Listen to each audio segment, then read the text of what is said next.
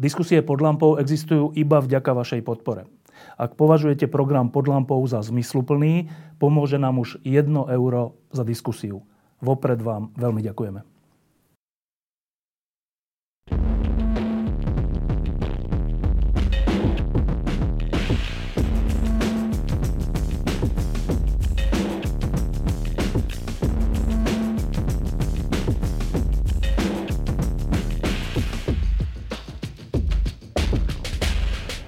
Týchto dňoch, týždňoch a mesiacoch zažívame najmä obavy, strach a všelijaké otázky, ako to bude ďalej e, s našim životom.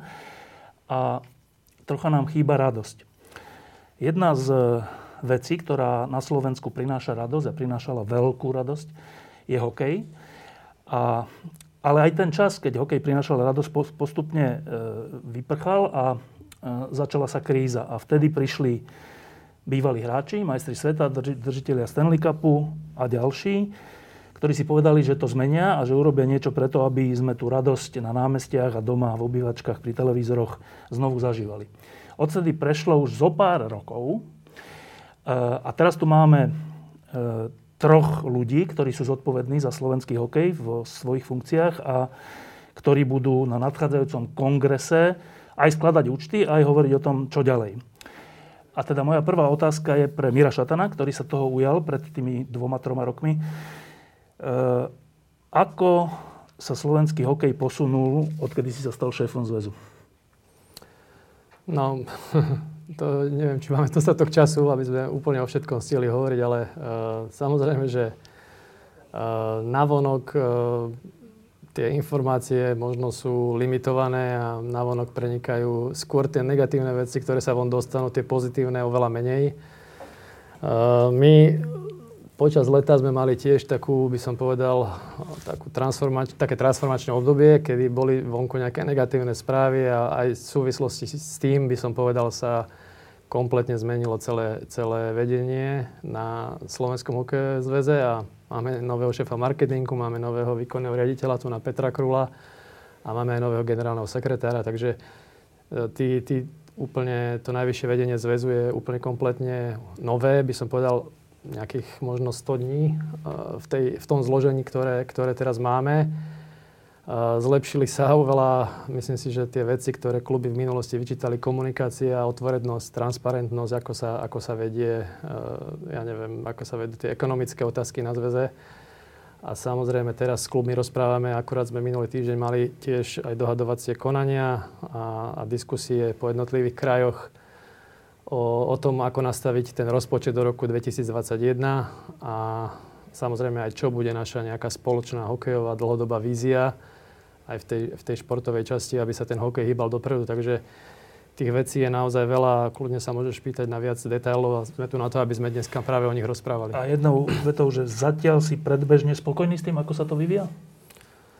No tak e, ja samozrejme ako bývalý športovec a hráč som vždy netrpezlivý a chcel by som tie výsledky vidieť hneď a samozrejme už na tých najbližších majstrovstvách alebo olympiáde alebo kde, ale tá práca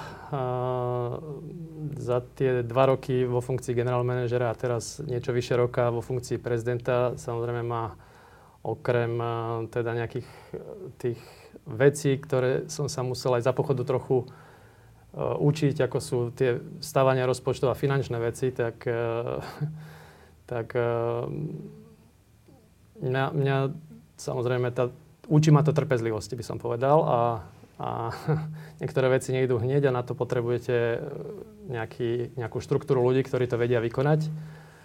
V minulosti sa viaceré dobré plány sa nejak e, nakreslili alebo sa možno začali a nedokončili. Čiže dneska, dneska máme novú štruktúru ľudí a hovorím, že sú ľudia um, nachystaní a chcú hokeju pomôcť a to je jedno, že či sú to ľudia na Slovenskom do hokeja, alebo sú to ľudia v kluboch. My aj keď vidíme kritické a negatívne hlasy, myslím si, že všetky tie hlasy sú um, za to, aby, aby sa hokej hýbal dopredu a všetci tomu chcú pomôcť nejakým svojím spôsobom a len v minulosti bol ten problém a myslím, že aj, aj momentálne, aby sme sa vedeli ujednotiť na tom, že akým spôsobom tomu hokeju pomôcť vieme.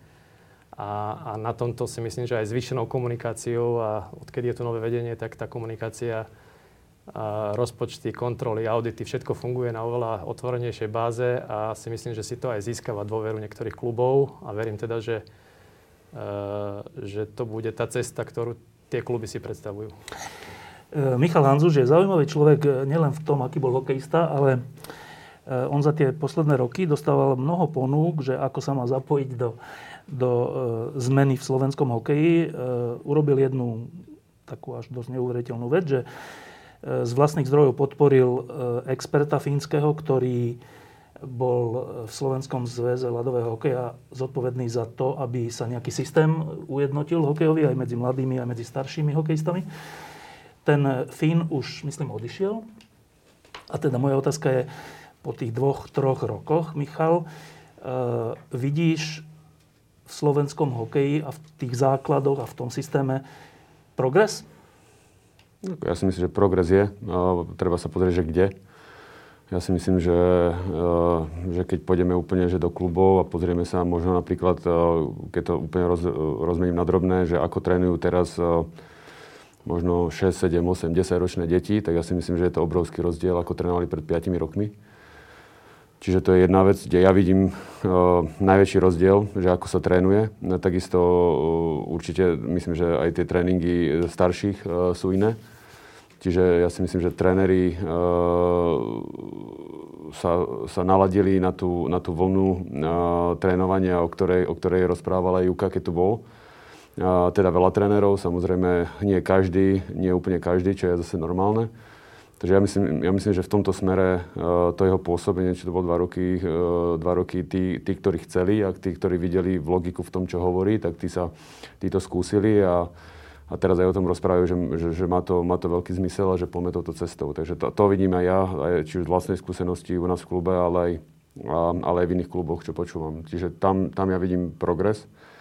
Kde nevidím progres je, je tá, tá nejednota, čo aj, čo aj Miro rozprával a, a, a to, že sa nevieme ako keby, že uh, spoločne sa pozrieť a povedať si, že tak uh, chceme, a ja, to, čo Miro, Miro povedal, tak s tým úplne súhlasím, že každý chce dobre tomu slovensku hokeju, len každý to predstaví, predstaví nejakou inou, inou, inou, inou cestou a nevieme sa ujednotiť na tej jednej cesty a tým pádom si veľakrát strieľame uh, pod pás a do nôh a do kolien a, a tým pádom sa skôr ničíme a nepomáhame tomu, aby sme ďalej napredovali. Čiže to je, to je, tam ja progres nevidím a tam skôr to tak mi príde, že, sa tam, že, že ešte stále sa a, veľa bije a, medzi sebou, čo je škoda, lebo, lebo škodí, škodí, škodí to hokeju a škodí to a, videniu, ako hokej vyzerá v spoločnosti. Iba aby sme e, my, ktorí sme buď fanúšikovia alebo rodičia detí, ktoré hrajú hokej, aby sme tomu rozumeli, že hovorí, že sa trocha zmenilo to, ako deti, ale aj starší trénujú. Tak eh, dá sa to jednou dvoma vetami povedať, že v čom je tá zmena? Ako, jedno, ako teraz, aby som ja nepovedal niečo, čo potom sa zase niekto chytí, ale tá, tá najväčšia zmena je, že z môjho pohľadu je to, že kde napríklad škandinávské krajiny tým prešli už dávno, hovoria to ako hry na malom priestore, ale proste alebo proste neísť viacej do tých takých drillových, drillových tréningov, kde, kde, kde tie deti majú jasnú dráhu, majú presne kuželky, tréning povie, pojete takto, takto a tie deti v podstate môžu vypnúť hlavu a povedať, že OK, naučím sa korčulovať, ale nenaučím sa myslieť. V dnešnom hokeji najprv musíte myslieť, samozrejme musíte vedieť korčulovať a musíte mať zručnosti, to sú tre veci, ale kým ne, ke, keď neviete myslieť, tak, eh, tak neviete hrať hokej. Môžete mať aj zručnosti. Čiže, čiže ja si myslím, že teraz eh, sme viacej nabehli na to, že nech, nie, že nechajme deti hrať, ale dostaneme ich do situácií, kde musia mať vždy viac ako jedno rozhodnutie a kde oni musia reagovať na tú situáciu. Či už je to v hre, ale samozrejme môžeme to robiť aj v cvičeniach, kde, to nie, že, kde je to taký modelované, modelovaná vec, kde, kde stále majú viac ako jedno rozhodnutie na to, že ako eh, to cvičenie vyriešia. A tým pádom sa učia presne tú, tú hokejovú inteligenciu, tú, toto rozmýšľanie a popri tom sa učia aj korčulové a tak ďalej. Čiže tam ja vidím progres, že, že veľa klubov nabehlo na to, že, že potrebujeme dostať uh, deti do prostredia, kde, uh, kde budú rozvíjať všetky svoje aspekty, či už korčuliarské, fyzické zručnosti, ale takisto aj, takisto aj tú, tú hlavu a to, to rozmýšľanie, aby sme mali aj múdrych hráčov. Keď sme tu pred pár mesiacmi boli s tebou a s, so samom Slovákom, ktorý je z okolností teraz asistent reprezentačného trénera vo futbale, tak on hovoril, že presne, že vo futbale deti v slovenskom futbale, sú nútené robiť také tie povinné veci a sú spokojné, keď tie povinné veci urobia, ale potom, keď sú dospelí a majú hrať futbal, tak žiadna tvorivosť v tom nie je. A on sa teda snaží, samoslovák a ďalší ľudia, voviesť do toho troška viac tvorivosti, slobody a niečo takého. To je úplne podobná vec ako v? To je úplne to isté. Ja si myslím, že to je úplne to isté. Ja si myslím, že sme prešli, prišli k tomu, že keď to veľmi zhrniem, my sme kedy si trénovali presne takto. Moja generácia trénovala takto, že mali sme, keď sme išli prišli na lad, mali sme kuželky a trénovali sme korčilovanie, dozblbnutia, korčilovali sme a tak ďalej. Lenže my sme hrali na tých uliciach. Čiže my sme, my okrem, sme, toho, my sme, teda. okrem toho sme hrali, že, že ten tréning na lade bol veľmi maličká súčiastka toho, čo sme my robili pohybovo niekde inde. My boli, ja neviem, že 6 hodín na, na ulici a z toho možno a plus 1 hodinu na tréningu.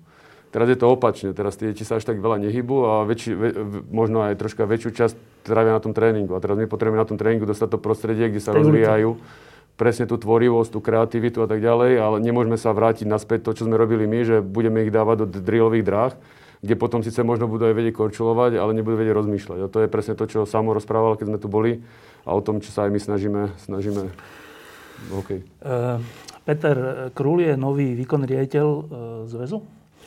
Peter je človek, ktorý prišiel z veľmi lukratívnej pozície v zahraničí. To patrí k tej generácii, ktorá sa teda vracia na Slovensko, aby tu niečo pohla. A to skoro by som povedal až na úkor svojej životnej úrovne. No. E, Peter, už si tu pár mesiacov. Aj v tej funkcii si pár mesiacov. A už si to svoje rozhodnutie aj niekedy olutoval? Dobrá otázka na začiatok. Odlutoval určite nie. V niektorých okamihoch som si uvedomil, že možno som podcenil niektoré um, faktory toho, že aké ľahké alebo ťažké to bude, ale odlutoval určite nie. Naopak, my sme za tie 3 mesiace spravili strašne veľké kvantum práce a tým, že vidím, čo všetko za tie 3 mesiace je za nami a zároveň, že sa to fakt začína hýbať tým správnym smerom, tak naopak povedal by som, že ten entuziasmus pokračovať to je ešte vyššie, ako bol predtým. A čo si teda podcenil? Uh, že je to kultúrne čiastočne trošku iné prostredie, samozrejme, ako to, z ktorého som prišiel. To znamená, že ešte viacej dôležitá je tá komunikácia a vysvetľovanie toho, že prečo sa tie veci robia, nielen čo sa ide robiť, ale aj prečo. A opakovať to trošku častejšie a teraz nielen v moderných komunikačných prostredkoch typu posielať maily, newsletter a tak ďalej, ale reálne ísť medzi ľudí, aby videli tvoju tvár, že to ozaj myslíš úprimne a ideš to robiť čestne. A to Lebo... teda hovorí o nejaké nedostatku dôvery? Um, dovolím si povedať, že určite tam čiastočne chyba dôvera. Už aj z titulu, toho, že nie som ani bývalý hokejista, ani som hokej nehral. A prišiel som ani nie tak dokonca zo Slovenska, ale ako vravíš proste posledné roky zo zahraničia. Tak tým, že ma nikto nepozná a tým, že nemám žiadne väzby na historické hokejové hnutie alebo aktuálne, tak eh, som tak povedal by som, že nepopísaný list a tí ľudia, ktorí ma poznajú, tak to vnímajú možno ako benefit, ale tých ostatných musíš čiastočne presvedčiť tým, že čo robíš, aj tým, tým čo hovoríš samozrejme. Takže... E, zažil si si už aj fauly? Požehnanie. Ako to znášaš? Nie je to ľahké, keď si človek o sebe prečíta veci, ktoré uh, Adina nečakal, a dva sú absolútne veľká nepravda, lebo ako, asi podľa mňa, že najväčší šok pre mňa bolo, keď uprostred víkendu mi volal vlastný otec a povedal, že toto som o tebe našiel v nejakom článku a nehovoril, že či je to pravda, sa nepýtal. Ľudia, ktorí ma poznali, tých priateľov bolo veľa proste, hej, či písali cez WhatsApp, kade, tade. A nikto z nich nepovedal, že to je ozaj pravda. Každý z nich vedel, že to nie je pravda. Ale skôr bolo také, že to, to nie je ľahká situácia, že drž sa. Hej. A keď, keď ti to povie vlastne otec alebo mama, tak vtedy sa vlastne uvedomíš, že to už to není iba o tebe a o tých tvojich kolegoch, ale reálne to číta aj tá komunita okolo teba a to potom nebolo ľahké. No asi veľmi ťažkú situáciu, to ja som to sledoval skoro až so zatajným dýchom, keď e, ste mali tlačovku, keď ty si vystúpil na tej tlačovke. Po tom, čo NAKA, NAKA je teraz veľmi populárna inštitúcia na Slovensku, ale uh, ono to začalo ešte dávnejšie a konkrétne na hokejovom zväze, úplne, že divácky úplne šialená situácia, že teda NAKA prešetruje e, zväz a ty si bol teda výkonný e, šéf toho zväzu, hm. tak skoro to až bolo tak, že čo, že teba prešetruje? E, to bola najtežšia chvíľa? No, nebola to ľahká chvíľa, lebo ja som v podstate tak, ako ten proces má prebiehať, človek to nezistí, až kým tí ľudia, respektíve tí vyšetrovateľa neprídu. Ja som prišiel do práce a bolo mi ukázané, že prosím ťa, túto na chvíľočku do miestnosti a tam som to zistil. To znamená, že človek je do toho hodiny a nevedel som. A ja som reálne vtedy bol možno asi mesiac na zväze, takže som ani tie historické kontexty nemal úplne pochopené. Nebolo to ľahké a hlavne kvôli tomu, že napriek všetkým dobrým veciam a kvalitným ľuďom, ktorí na zväze sú, tak to proste hodí taký, taký flak na celý slovenský hokej. Aj do veľkej míry nezaslúžene a potom tu už o tom, že keď to je o verejnom priestore, tak je ťažké ukoordinovať tú debatu, lebo napriek tomu, že to prebieha, tak sa potom do ústrane dajú všetky tie kvalitné veci. A najväčší problém z toho bol podľa mňa, tá, prečo to bola veľmi ťažká chvíľa, je, že v tom momente, ako keby sme úplne zabudli na všetko, čo sa stalo mesiac a pol, dva mesiace predtým, keď sme tam boli a riešili sme toto, ale my sme sa následne cez to dostali, poskytli sme všetky informácie, samozrejme človek musí byť súčinný a tak ďalej a nech sa to samozrejme vyšetruje, ale najhoršie na tom je, že väčšina ľudí, ktorí nám pomaličky začali veriť, že idú sa veci hýbať správnym spôsobom, tak ostali zaskočení takto, že je to, je to vec tohto obdobia, je to vec predchádzajúceho obdobia a tam samozrejme začína zase, že ďalšia vlna vysvetľovania a tak ďalej. Nebolo to ľahké, lebo je to ťažká téma samozrejme. A ostatne som s tým, chvála Bohu, nemal nikdy predtým zážitok ani skúsenosť, takže jedno určite z najťažších situácií za posledné 3-3,5 mesiace. No, e, tak dokončíme túto tému, aby sme prešli k tomu, čo sa teda v slovenskom hokeji deje. Ako to teda vlastne dopadlo aj Miro, aj ty si bol na jednej z tých tlačoviek, kde si na to odpovedal. E, keď človek neznalý veci, keď to pozeral, tak si mohol myslieť, že, počkať, že oni tam urobili nejaký tajný biznis s hokejkami, Miro Šatán a Mišo Hanzuš a Peter, alebo kto, nebolo to dovysvetlené. Dodnes nevieme teda vlastne, že čo je výsledok a o čo tam išlo. Tak teraz máte príležitosť to vysvetliť. Miro. Tak my sme to už vysvetľovali veľakrát. Ja si myslím, že toľko to podrobne zaujíma, tak myslím, že na, naš, na našej web stránke zväzovej si myslím, že je naozaj veľmi podrobné vysvetlenie všetkých tých problematických otázok, ako to bolo. Určite ide to smerom dozadu a tá dotácia, ako keby prišla zo štátu, bola účelovo o, teda viazaná, nemohla byť použitá na nič iné. Mišo vie, že sme na výkonnom výbore ako si e, vtedy navrhovali, keď sa to rozhodovalo, že či ísť do toho nákupu a do toho verejného obstarania alebo nie, tak e, sme s Mišom varovali, že z toho môže byť problém, bohužiaľ. Uh, väčšina výkonného výboru to vtedy zobrala, ako je tu proste, sú tu peniaze od štátu a dáme deťom okejky a urobíme dobrú vec, takže to technické prevedenie, samozrejme, tí ľudia, ktorí to robili, tam už ani nie sú. Samozrejme, ja verím, že napriek tomu, že to vyšetrovala už, vyšetrovala to okrem NAKY, tak aj um, protimonopolný úrad, ktorý my sami sme teda počas toho verejného obstarávania dali tento podnet na protimonopolný úrad, aby prešetril, že či tam došlo k nejakej dohode medzi tými uh, dodávateľmi. A to samozrejme to nemôže byť chyba zväzu, ak, sa, ak, ak by sa aj to potvrdilo, ale zatiaľ sa nepotvrdilo absolútne nič. Ani NAKA, ani ministerstvo školstva, ktoré nám robilo kontrolu, a ani protimonopolný úrad zatiaľ sa nevyjadrili k tomu, že či tam niečo bolo pochybné alebo nebolo.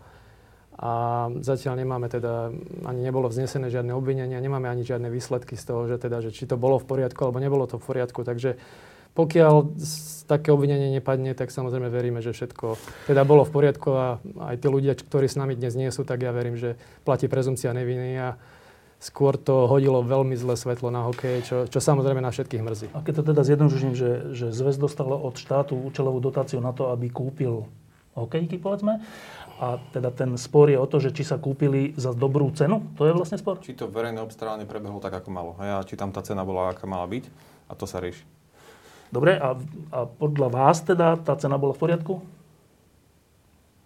Chalani skôr povedzte, priznám sa, že... Tak to je, tých modelov hokejok je veľa. Ja sa priznám, že tam bolo viacero typov hokejok. Ani ja sám neviem a nikdy som si na, ja hokejku treba na Slovensku ani nekupoval. Takže ani e, to, čo vtedy teda prezentovali ľudia, ktorí to robili, a ktorých som sa aj ja pýtal, tak tie ceny, ktoré v tom boli obstarávaní, tak sú také isté približne v tých, v tých hodnotách a v tých pásmach, kde to je aj v obchodoch. Takže... Dobre, a teraz k tomu deleniu alebo k tomu e, nie, k tej nejednote. Tak ja som potom pozeral, že ako na to rôzne ľudia reagujú a očakával som, že e, zväz, ľudia noví z výkonného výboru a tak, že, že sa k tomu postavíte nejako spoločne, že však, tak dobre, však to vyšetríme, však ja vás poznám ako otvorených ľudí, nepoznám vás ako intrigánov alebo nejakí, nejakí ľudí, ktorí niečo skrývajú. Čiže som očakával, že však jasne, tak však vyšetrite to, nech sa páči. Ale videl som e, reakcie Žiga Palfiho a ďalší, ktorí hovorili, vidíte, tak vidíte, toto sú oni, akože na vás. To čo je? To čo je, Miro?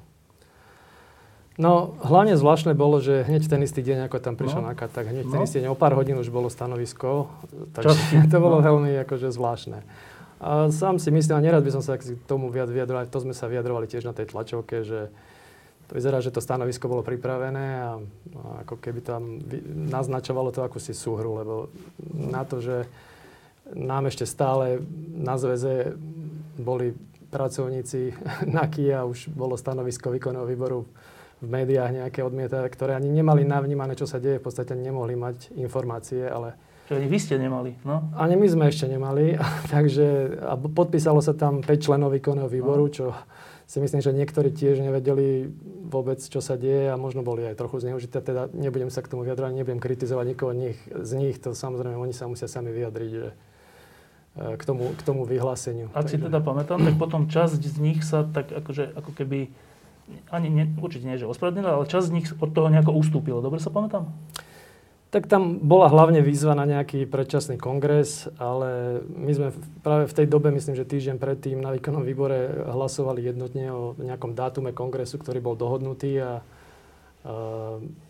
keby sme aj vyhoveli tej výzve, ktorá bola nekoordinovaná a bola to taká, taká akcia z boku, by som povedal, skôr pre médiá, Keby sme tomu aj vyhoveli, tak to nemá žiadny zmysel, lebo dodnes nemáme žiadne výsledky, čiže keby sme aj ten kongres volali už pred mesiacom, tak stále by sme nevedeli ako keby zareagovať na to, čo tá požiadavka bola, že mať kongres a nejak to vyriešiť, keď, keď nevieme od štátnych úradov, že či teda všetko bolo v poriadku alebo nebolo v poriadku. E, tá výzva takto zvonka na, na predčasný kongres, aspoň ja som to tak vnímal, že to je výzva na to, že vymeňme toto vedenie. A za koho? Tak eh, to už eh, myslím si, že máme, máme tam určite, nemáme všetkých len podporovateľov, máme tam aj ľudí, ktorí možno majú svoje predstavy o to, ako by, ako by to viedli a kto by mal sedieť možno vo výkonnom výbore alebo na funkcii prezidenta zväzu. Takže uh, máme demokraciu a majú možno spôsoby, ako možno to na ďalšom kongrese e, dosiahnu, alebo takže my sa, my sa akože nebojíme ani, ani prezentovania našej vízie, ani prezentovania výsledkov, ani sa otvoriť kontrolám, či už štátnym alebo klubovým, takže to robíme. A preto je to aj nové vedenie, aby sme si budovali vlastne voči našim klubom dôveru, aj keď ja sa priznám, že uh, sa čudujem, lebo viem, ako to fungovalo v minulosti a tá dôvera nikdy nebola taká tá nedôvera nikdy nebola taká veľká, ako je momentálne a, a fakt neviem, že čím som si to ja zaslúžil, ale, ale je to proste momentálny stav veci, ktoré musíme riešiť a hovorím aj preto je, je tu kompletne nové vedenie od marketingu cez výkonného riaditeľa, nového generálneho sekretára. A ja mám pocit z tých stretnutí s klubov, ktoré sme mali v posledných týždňoch, že e, veľa, veľa klubov to chápe a že to vníma pozitívne tieto zmeny a že tá dôvera nám začína v tom hnutí rásť. Uh, Michal, t- teraz som úplne prekvapený, že Miro povedal, že tá nedôvera u časti zrejme klubov, alebo dobre, u časti hokejového hnutia, nebola nikdy taká veľká. Nedôvera voči Mirovi teda. Uh, a to mi nejde vôbec do hlavy, ani si to neviem s ničím spojiť, ani, ani si to neviem vysvetliť, tak sa teda pýtam pomocne teba. Tak ja si myslím, že zase e, troška sa zreálnime na tú situáciu, ktorá je. Prišli sme do obdobia, ktoré tu nikdy nebolo. Máme, máme, máme e, koronakrízu, covid je tu a do toho, sme, e, do toho proste kluby sú v značnom strese finančnom a tým pádom, tým pádom tie riešenia, ktorý, ktoré, sa, ktoré, sa, ktoré sa javia, že by sa mohli riešiť, môžu byť rôzne na to, aby sa ako keby že zachránil hokej alebo zachránil kluby. Čiže ak e, zväz alebo výkonný výbor alebo, alebo proste sa rozhodne ísť jednou cestou, tak sú tam ďalšie 3-4 cesty, ktoré by sa dali zvoliť, ktoré by kluby, klubom možno niektorým aj viacej pomohli. Takže e, ja, ja, ja tam vidím dosť, dosť veľkú vec aj v rámci tohto, že, že proste je tam, máme tam zisk majstrovstiev sveta a snažili sme sa, že, že proste ten zisk sa, sa vykomunikuje s hnutím, nastavia sa niektoré, niektoré možnosti, ako dlhodobo pomôcť na rozvoj klubov, nie len nie, urobiť nejakú, nejaké no. záplaty, ale jednorazové, ale proste urobiť nejakú, nejakú dlhodobú koncepciu, že ako a to chvíľku trvá. A samozrejme prišla kríza a, a samozrejme niektoré kluby chceli, aby sa to hneď minulo, hneď teraz a proste proste neminulo sa to a, a z toho, ja si myslím, že vy, a, a celkom asi, asi, asi logicky uh, príde to napätie a, No, čiže, čiže to je, myslím si, že jedna z vecí je, je to, že v akej situácii sme, ktoré v podstate žiadny prezident zväzu nikdy nečelil takejto, takejto krízy, ako je teraz. To, že ako sa, to je zaujímavé, nakoniec vždy skončíme pri peniazoch na Slovensku, to, že ako sa rozdieli zisk z majstrovstiev sveta, to sa riešilo už predtým, ešte, ešte pred touto koronakrízou. A e, ako som to vnímal, tak vedenie, vaše vedenie zväzu chcelo to použiť, ako hovoríš, dlhodobo, a teda aby to nebolo, že dá sa to klubom, minie sa to a na ďalší rok zase, že a teraz čo ideme robiť ďalej. E, lebo to kluby vedia rýchlo zhltnúť, ako každý z nás. E, čiže vy ste to chceli dlhodobo, kluby to chceli hneď. Tento problém vlastne je, jadrom sporu dodnes v hokejovom hnutí? Nemyslím si, že to že úplne, že, že, že jediný problém, ktorý je, tá nedôvera tu vždy bola, možno toto troška ešte viacej prehlbí, a možno tie strany sa ešte viacej vyostria. Takže, takže nemyslím si, že je to jediný, ale, ale momentálne je to dosť primárny, že ako sa možno rieši kríza od, od, od marca, apríla, ako sa idú rozdeliť tie peniaze a či to, či to je správne týmto dielom, alebo ktorým, e, či profesionálnym hokeju, mládežnickým, akým dielom a tak ďalej, tak ďalej. Čiže tá diskusia prebieha od marca na to napätie sa tam buduje aj, aj, aj s tým, že, že v akom finančnom, finančnej situácii sú tie kluby, čo je zase logické a normálne. Čiže ja si myslím, že toto ako keby ešte oveľa viac prehlbilo tú nedôveru a, a, a to napätie, ktoré tam, ktoré tam funguje, ale nemyslím si, že to je jediný. Tá nedôvera bola aj predtým, takže ja si myslím, že, že proste toto len tomu ako keby počiarklo a zvýšilo to napätie. A bola tá nedôvera, nedôvera aj predtým, že čo je jej jadrom? Ja mám pocit, je, ako, je to asi obraz spoločno u nás, ako to je, že každý má nejaké tie svoje záujmy a presadzuje tie svoje. Samozrejme, máme, máme profesionálny hokej, ktorý, ktorý, ktorý pôsobí troška v inej oblasti ako mládežnický hokej, aj keď je to spojená nádoba, jeden bez druhého neprežije ale, ale tie, tie záujmy sú v profesionálnom hokeji troška iné ako sú v mládežníckom.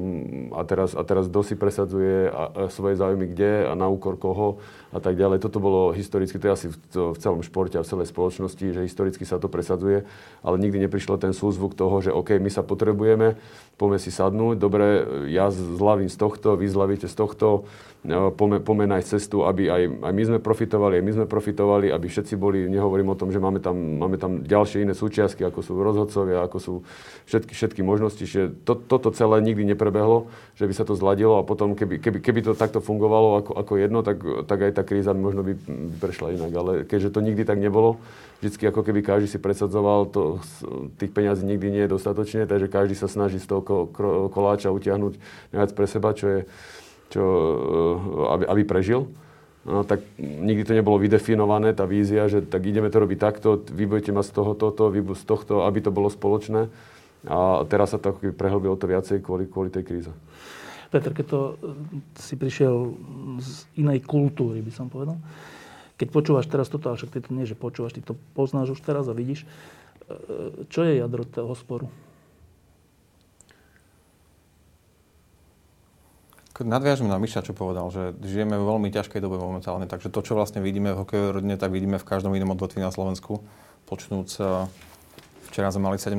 novembra, proste vidíme, ako ľudia prejavovali svoj názor niektorí, takže je špecifická doba v tom, že je veľmi emotívna, a je neistá. A keď človek kombinuje v sebe, že neistotu, že nevie, čo bude, zároveň do toho spája existenčný problém a tým, že možno nedostáva odpovede a v takej situácii sa človek stane netrpezlivým. To znamená, že nechcem odpoveď o týždeň, o dva, chcem mu hneď.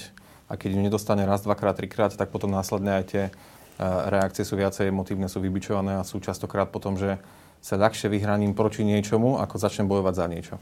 Takže týmto žijeme, ale ten problém, ktorý tu podľa mňa ešte je ten, že aj tá celá hokejová rodina, to je 100 klubov a viacej do toho zve samozrejme ešte a každý klub má úplne inú situáciu, úplne iné problémy a možno aj víziu nejakú.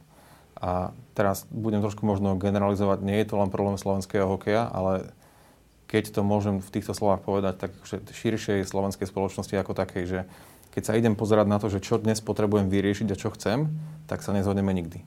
Ale ak by sme prešli najprv procesom, že čo chceme spoločne jednotne docieliť, kam chceme napríklad slovenský hokej posunúť o 3, o 5, o 10 rokov, spôsobom, ktorý pomôže úplne všetkým. Lepšia mládež, kvalitnejšie seniorské kluby, prvá liga, extraliga, reprezentácia, ženský hokej.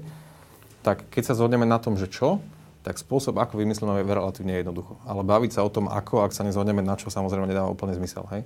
A myslím si, že ten, to také akože strategické plánovanie toho, že kam to vlastne celé chceme docieliť, tak, alebo dotiahnuť, tak to nie úplne prebehlo. A my sme s tým aj posledné mesiace začali, aj niečo na tom kongrese chceme ukázať. Viem, že chalani, aj Miro, aj Mišo, a Ríšo Pavlikovský, ďalší, pán Filz a tak ďalej, majú strašne veľa super myšlienok. A akým, akým spôsobom to chceme celé spojiť, aby ten konflikt možno trošku, alebo tá nedôvera sa zmenšila, je, že sa zhodnúť jednotne spoločne na tom, že čo chceme dosiahnuť a následne reálnymi krokmi, tým, že ja teraz len počiarknem to, čo Miro povedal, lebo okrem týchto všetkých vecí tam máme akože kvantum nových ľudí, ktorí sú reálne skúsení zo života, fakt majú za sebou veľa dobrých vecí. Že chceme ukázať, že už to nie je iba o tých slovách, ale začneme to dávať do praxe. A v ťažkej situácii, keď človek hovorí pekné slova, tak dá sa to možno veriť a trošku to pomôže. Až reálne, keď človek vidí v praxi, že sa to spája aj s tým, že tie, tie dennodenné skutky a zároveň ten systém nastaviť tak, že uvedomujúci nielen cieľ o 5 rokov, ale že reálne nám tu krvácajú tie kluby a majú problém prežiť, tak keď spojíme jedno s druhým, tak to podľa mňa akože nejakým spôsobom je možno jediná cesta, ako výjsť to, z tohto začarovaného kruhu, lebo keby som mal dneska na účte o 30 miliónov eur viacej, tak ako vravíš, keď to dám vyslovene iba na konzum, tak tie peniaze sa v hokeji minú, lebo dá sa kúpiť hokejka za 120 eur aj za 240, proste takto spravíme, minú sa tie peniaze. Ale tak, ako sa snažím možno aj ja pomáhať organizovať veci na samotnom zväze, je, že čo chceme dosiahnuť a v akej kvalite to potrebujem spraviť. A následne si dodefinujem, aký typ alebo akých kvalitných ľudí tam potrebujem, nastavím proces a to všetko ostatné si musí sadnúť. Ale vy, vychádzam z toho, že čo chcem docieliť. A podľa mňa ten proces musí prebehnúť na úrovni zväzu, aj na úrovni klubov, ale hlavne potom sa musíme zjednotiť na tom, že čo je ten náš spoločný cieľ a ako si rozdelíme tú zodpovednosť, že s týmto pomôže zväz, s týmto budú musieť pomáhať kluby a toto je možno nejaká spoločná zodpovednosť. Jedine takýmto spôsobom. Problém je, že to nie je vec, ktorá sa dá spraviť za týždeň alebo dva, takže akýkoľvek proces spájania trvá dlho, lebo vieš dobre, že nedôvera sa buduje veľmi ľahko, dôvera sa buduje veľmi ťažko. Takže kým z toho celého možno vyjdeme, tak to nebude trvať úplne krátko, ale ja som optimista, že sa to podarí. No, e, my sme pred rokmi sedeli s Mírom, s Myšom a s Rišom Lindnerom po nejakých majstrovstvách to bolo, alebo neviem, neviem čo to bola za príležitosť. A e, to bola situácia, keď ešte neboli v žiadnych funkciách. A, a ja som sa ich pýtal, že počujete, ale že keď tu má niekto urobiť zmenu, lebo ten hokej evidentne stagnuje a je stále menej hráčov NHL a stále menej to, no tak kto iný to môže urobiť než vy? Však vy máte tú skúsenosť, boli ste vo svete v tej inej kultúre a všetko. A oni tak, no, no, no. no prešlo pár rokov, oni sú v tých funkciách, ale oni tam išli kvôli tomu, že aby tú zmenu urobili. Eh, všetci sme im držali palce, tak ako sme im držali palce, keď boli hokejisti. Lebo tá zmena bola nevyhnutná. To nebolo, že možno tak a možno tak. To sa proste už muselo urobiť.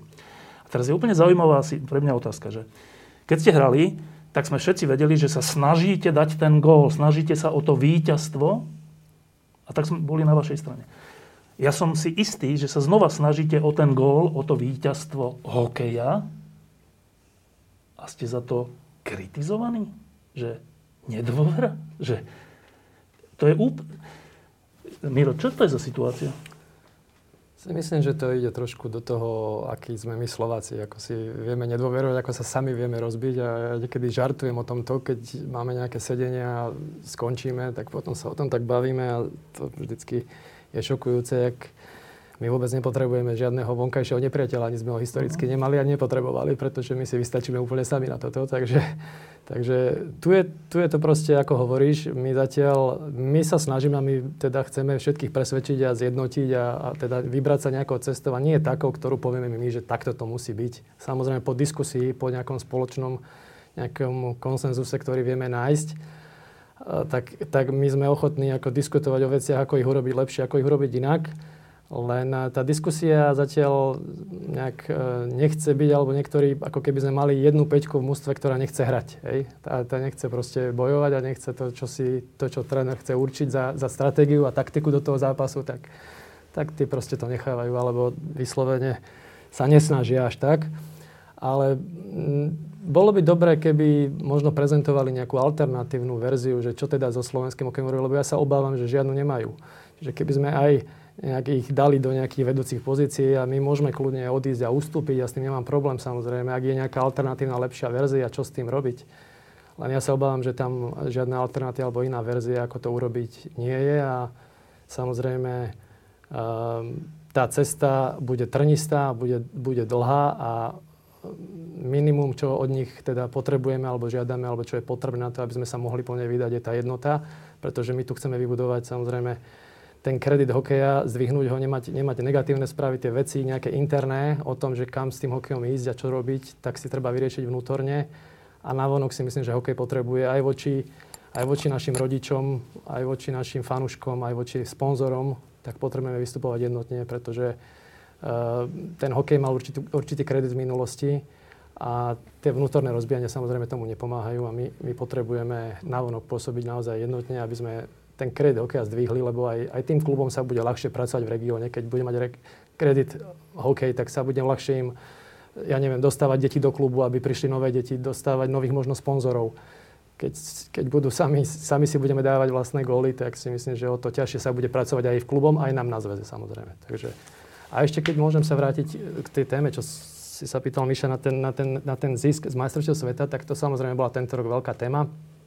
A my konkrétne z toho zisku sme vypracovali teraz plán, ktorý chceme dať uh, na kongres, aby, to, aby si ho kluby same schválili. A teda verím, že ten plán ocenia aj po tých dohadovacích konaniach, ktoré sme mali, tak vyzerá, že sú mu priaznivo naklonení, pretože samozrejme im to dáva viac financií, ale to som chcel len povedať, že tam je garancia, že minimálne 3 roky tam budú tiec peniaze, možno 5, takže je to 3 až 5 rokov, taký by som povedal flexible plán, ako, ako financovať trénerov v junioroch, trénerov spolúčasťou na, na platoch trénerov v dorastencoch a samozrejme aj chceme, aby kluby mali svojich nových ako keby šéf trénerov, ktorí budú tú metodiku a ten know-how ako keby prenášať na tých svojich kolegov v klube a aby boli jednot, jednotný nejaký kolektív, ktorý mm, pod tým vedením nášho metodického oddelenia pána Filca a ďalších ľudí, ktorí pracujú na týchto veciach, aby sa to naozaj šírilo do klubu, aby to neboli len peniaze, ktoré samozrejme pošleme do klubov a samozrejme ten účel sa nejaký nájde, ale aby boli naozaj čo najlepšie využité. My chceme tých trénerov aj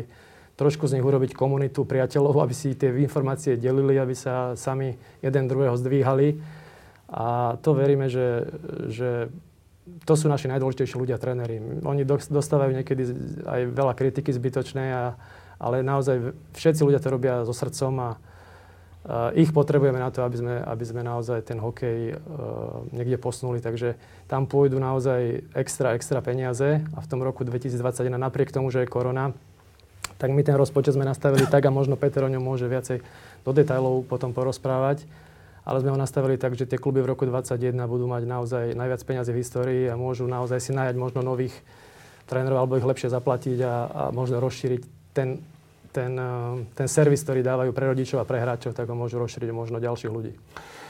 Ešte jedna otázka, keď sme pri tých peniazoch, um, a to teda na Slovensku je naozaj, uh, sa opakuje ten vzor, že E, tu, tu keď sa objaví nejaký človek alebo nejaká partia, ktoré, ktorej o niečo ide v nejakej oblasti, že chcú tú oblasť zlepšiť, tak e, sú vždy znova a znova obviňovaní, že im ide iba o peniaze. A pričom ich obvinujú ľudia, tak to je vo všetkom, ich obvinujú ľudia, ktorým ide iba o peniaze. Áno. Není to tak aj v hokeji? To si odpovedal. Ja už tomu viac nemusím nič dodať. Mišo, Uh, ty ako znášaš to, že vy, vy hokejisti bývali, ktorí ste sa do toho dali, ja som to dokonca niekde zachytil, že no, oni chcú byť v tých funkciách, lebo z toho majú výplaty. A ja som sa normálne nas, akože nahlas zasmial na tom, lebo však vy ste si, vy ste vo svojich kariérach v NHL uh, si niečo aj zarobili a po druhé, vy by ste si oveľa viac zarobili, keby ste boli niekde inde. Mm. Oveľa, že rádovo viac, než nejaká výplata. Ale toto sa šíri. Že vám, Mišo, tebe, tebe, že ide o peniaze.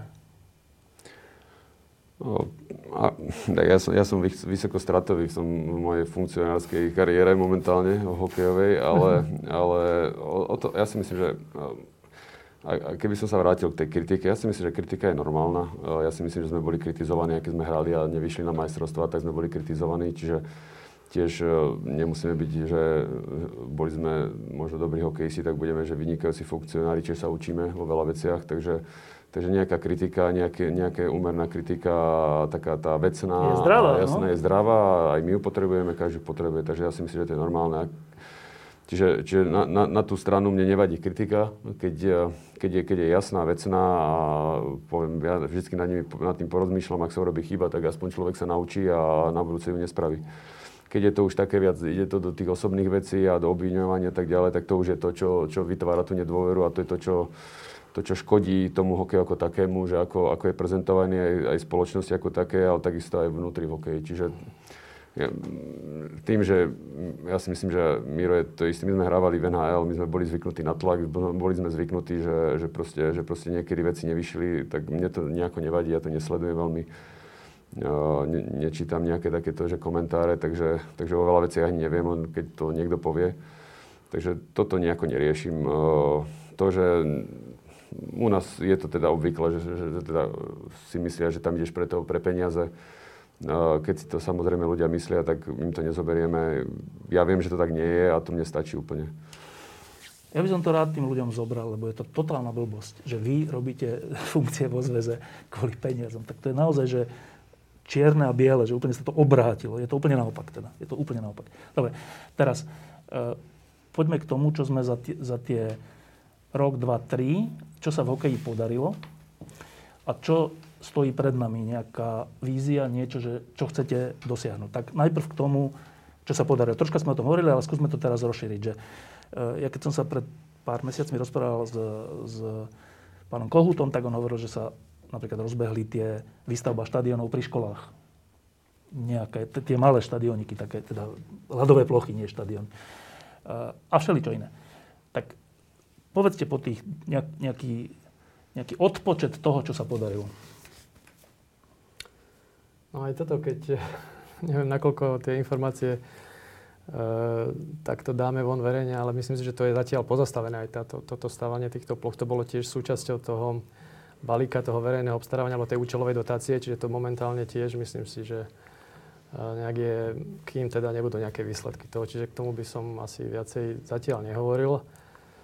No, čo sa nám podarilo je od e, od tej doby, čo tu bol Juka Tikaja, ten fínsky odborník, tak sme vybudovali akúsi štruktúru um, regionálnych manažerov a regionálnych inštruktorov, ktoré samozrejme zasadiť do nášho slovenského prostredia. Toto je niečo, čo urobili Fíni pred 20 rokmi a neviem, či Švedi pred 15 alebo kedy, čiže majú, nejakých, majú nejaký takýto systém regionálnych inštruktorov a manažerov, ktorí pomáhajú tým klubom. Je to taký ľudský zdroj, ktorý zväz platí a toho, toho experta, či už na trenerské veci, ktorý pomáha klubovým trénerom, alebo experta na nejaké manažerské veci, mu pomáha tým klubom v tom regióne. U nás sa to bohužiaľ e, po nejakých dvoch rokoch existencie e, zatiaľ stretáva s takými názormi, že či je to potrebné a či to nie sú vyhodené peniaze. Niektorí si to vážia oveľa viac, niektorí si to nie, že ani nevážia, ale doslova proti tomu bojujú. Čiže Čiže každý jeden maličký krôčik tej zmeny je veľmi náročný a veľmi dlho trvá v našom prostredí. Um, dnes to trošku modifikujeme a k tým inštruktorom by sme chceli aj práve z tých peňazí z majstrovstiev sveta pridať nejakých tých klubových šéf trénerov. Chceli by sme teda, aby si kluby sami vybrali, teda, kto je ten ich rešpektovaný tréner, ktorého budú ostatní teda nejak viac počúvať a z ktorého vytvoria ten svoj nejaký klubový kolektív. Čiže že toto, je, toto je niečo, čo sa aj v týchto dňoch sa teda vytvára a verím teda, že na kongrese to bude schválené a že niekedy od budúceho roka alebo najneskôr od tej budúcej sezóny, že takýto, takýto systém nám bude fungovať. Iba prepáč, že šéf tréner, to rozumiem tomu, že to je tréner Ačka, ktorý je potom aj... Nie, nie, nie. To je, je tréner iba človek, pre mládež, pre mládež, ktorý bude mať hlavne tú mládež od 15 e, rokov dole, všetky tie žiacké mústva, kadecké mústvo, prípravkárske možno mústva, samozrejme podľa toho, akú štruktúru ten klub má. Koordinovať bude Tak bude trénerov. koordinovať hlavne prácu tých trénerov, aby to malo nejaký súvis mládežnických trénerov. Áno, čiže takýchto ľudí si doteraz kluby nemohli dovoliť a každý tréner trénuje nejaké mústvo, čiže buď má šiestakov, alebo má osmakov, alebo má dokonca dve mústva, pretože samozrejme tých zdrojov v kluboch není navyše. A my sme práve chceli dať takého, takého človeka, ktorý by to koordinoval a bol nejakou takou takou, by som povedal, trénerskou figurou v tom klube, ktorá tie tréningové procesy nastaví tak, aby to dávalo zmysel, aby ten development hráča od 6 rokov po nejakých 16, aby bol nejak koordinovaný, aby to nebolo, že e, vždycky sa len nejaký tréner, ktorý dostane to mústvo mládežnícke, stiažuje na tých predtým, čo všetko ich nenaučil a na kolegov proste nejak e, nehovorí pekné veci, ale potom samozrejme to isté hovoria jeho kolegovia o rok neskôr zase o ňom. Takže to je bohužiaľ takto to v tých kluboch fungovalo a my chceme, aby naozaj mali tí tréneri, aj ten, ten trénerský ansambel v každom klube nejakú svoju hlavu a svoj vlastný cieľ, ako pracovať s tou mládežou, aby, aby ju proste dostávali do takých hodnôt, aj fyzických, aj psychických, aby sme vyrábali nového, nový typ hráča, tak ako to dokážu, ja neviem, iné krajiny. Už teraz počujem e, nejakých e, ľudí, ktorí vás nemajú radi, že budú hovoriť, že a na čo takýto, že ten vlastne nikoho netrenuje, tak Áno. aký to má zmysel, dajte tie peniaze nám. No a teraz sa pýtam Miša, ktorý sa s deťmi, ktorý sa deťom a mladíčnikom venuje. Aký to má zmysel, takýto šéf z môjho pohľadu, kým nebudeme mať šéf trénerov v klube, ktorí nebudú mať, ktoré práve nebudú mať žiadny ročník, že nebudú, nebudú na lade uh, so svojím ročníkom a plus, ako keby sa mali starať o, o, o ďalších, tak to väčšinou človek ne, nestíha a potom nerobí tú prácu úplne. A kým nebudeme mať šéf trénera, ktorý bude vyslovene len metody, koordinátor, proste vzdeláv, vzdelávať, bude trénerov vytvárať e, plány, metodiku a tak ďalej. Keď máme takého človeka v klube, tak sa, tak, tak sa nepohneme na, tú, na, tú, na tie ďalšie poschodie, ktoré potrebujeme. Všade to majú, Fínsko, Švédsko, Česko, všade to majú v tých vyspelých krajinách, my to nemáme.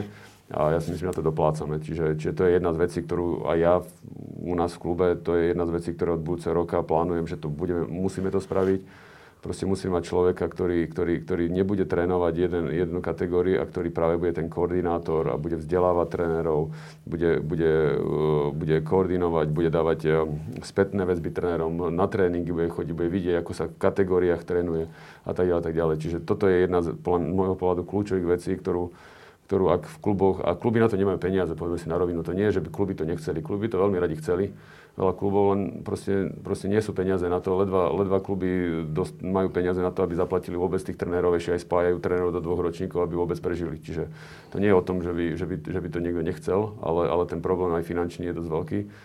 A ak, ak zväz teda v rámci tých, tých e, ziskov z sveta vie vytvoriť takúto pozíciu a vie to spojiť a vie to dať, e, dať naviac, tak ja si myslím, že že, že, že bude to veľké plus. Samozrejme, tým, že tých peňazí nenazvíš, tak je možné, že niektoré kluby to budú spájať ešte, že proste ten šéf tréner bude aj trénovať nejaký ročník, ale vždy je to lepšie, ako keď tam nikto nie je. Dobre, čiže, e, čiže z, z, z vášho poznania aj zo zahraničia, z NHL, aj z Európy, je toto nevyhnutný krok k tomu, aby sa náš, náš hokej posunul dopredu a robíte preto tú vec, že to zaplatíte ako zväz. Ďalšie veci? Ďalšiu vec môžem spomenúť za tie posledné 2-3 roky, keď sa urobil nejaký ten plán, tak veľkou súčasťou toho boli tak tie hokejové akadémie. Dneska samozrejme, že to je projekt na 10 rokov, možno, možno na 5, teda keď nám budú hviezdy prijať a samozrejme aj nejaké regionálne štruktúry, ale, ale napriek tomu po dvoch, troch rokoch sa dá povedať, že uh, myslím, že najďalej samozrejme je Trenčín, kde je ten projekt v podstate, neviem, či sa tam už aj naozaj hýbu nejaké stavebné stroje, ale veľa vecí tam bolo urobených, rozpočet je spravený a má sa to, čaká sa tam možno na nejaké finálne veci a naozaj ten štadión sa jednak bude stavať a, a samotná akadémia, tá akademická časť už funguje druhý rok, čiže hráči sú už um, v podstate druháci a noví prváci, ktorí, ktorí tam fungujú a teda budeme teda sa to tešiť. Škola, to je škola. To je škola, kde hokej sa spája so stredoškolským vyučovaním a náš dlhodobý plán je vybudovať takýchto centier vlastne 8 na Slovensku. V každom kraji, teda v krajskom meste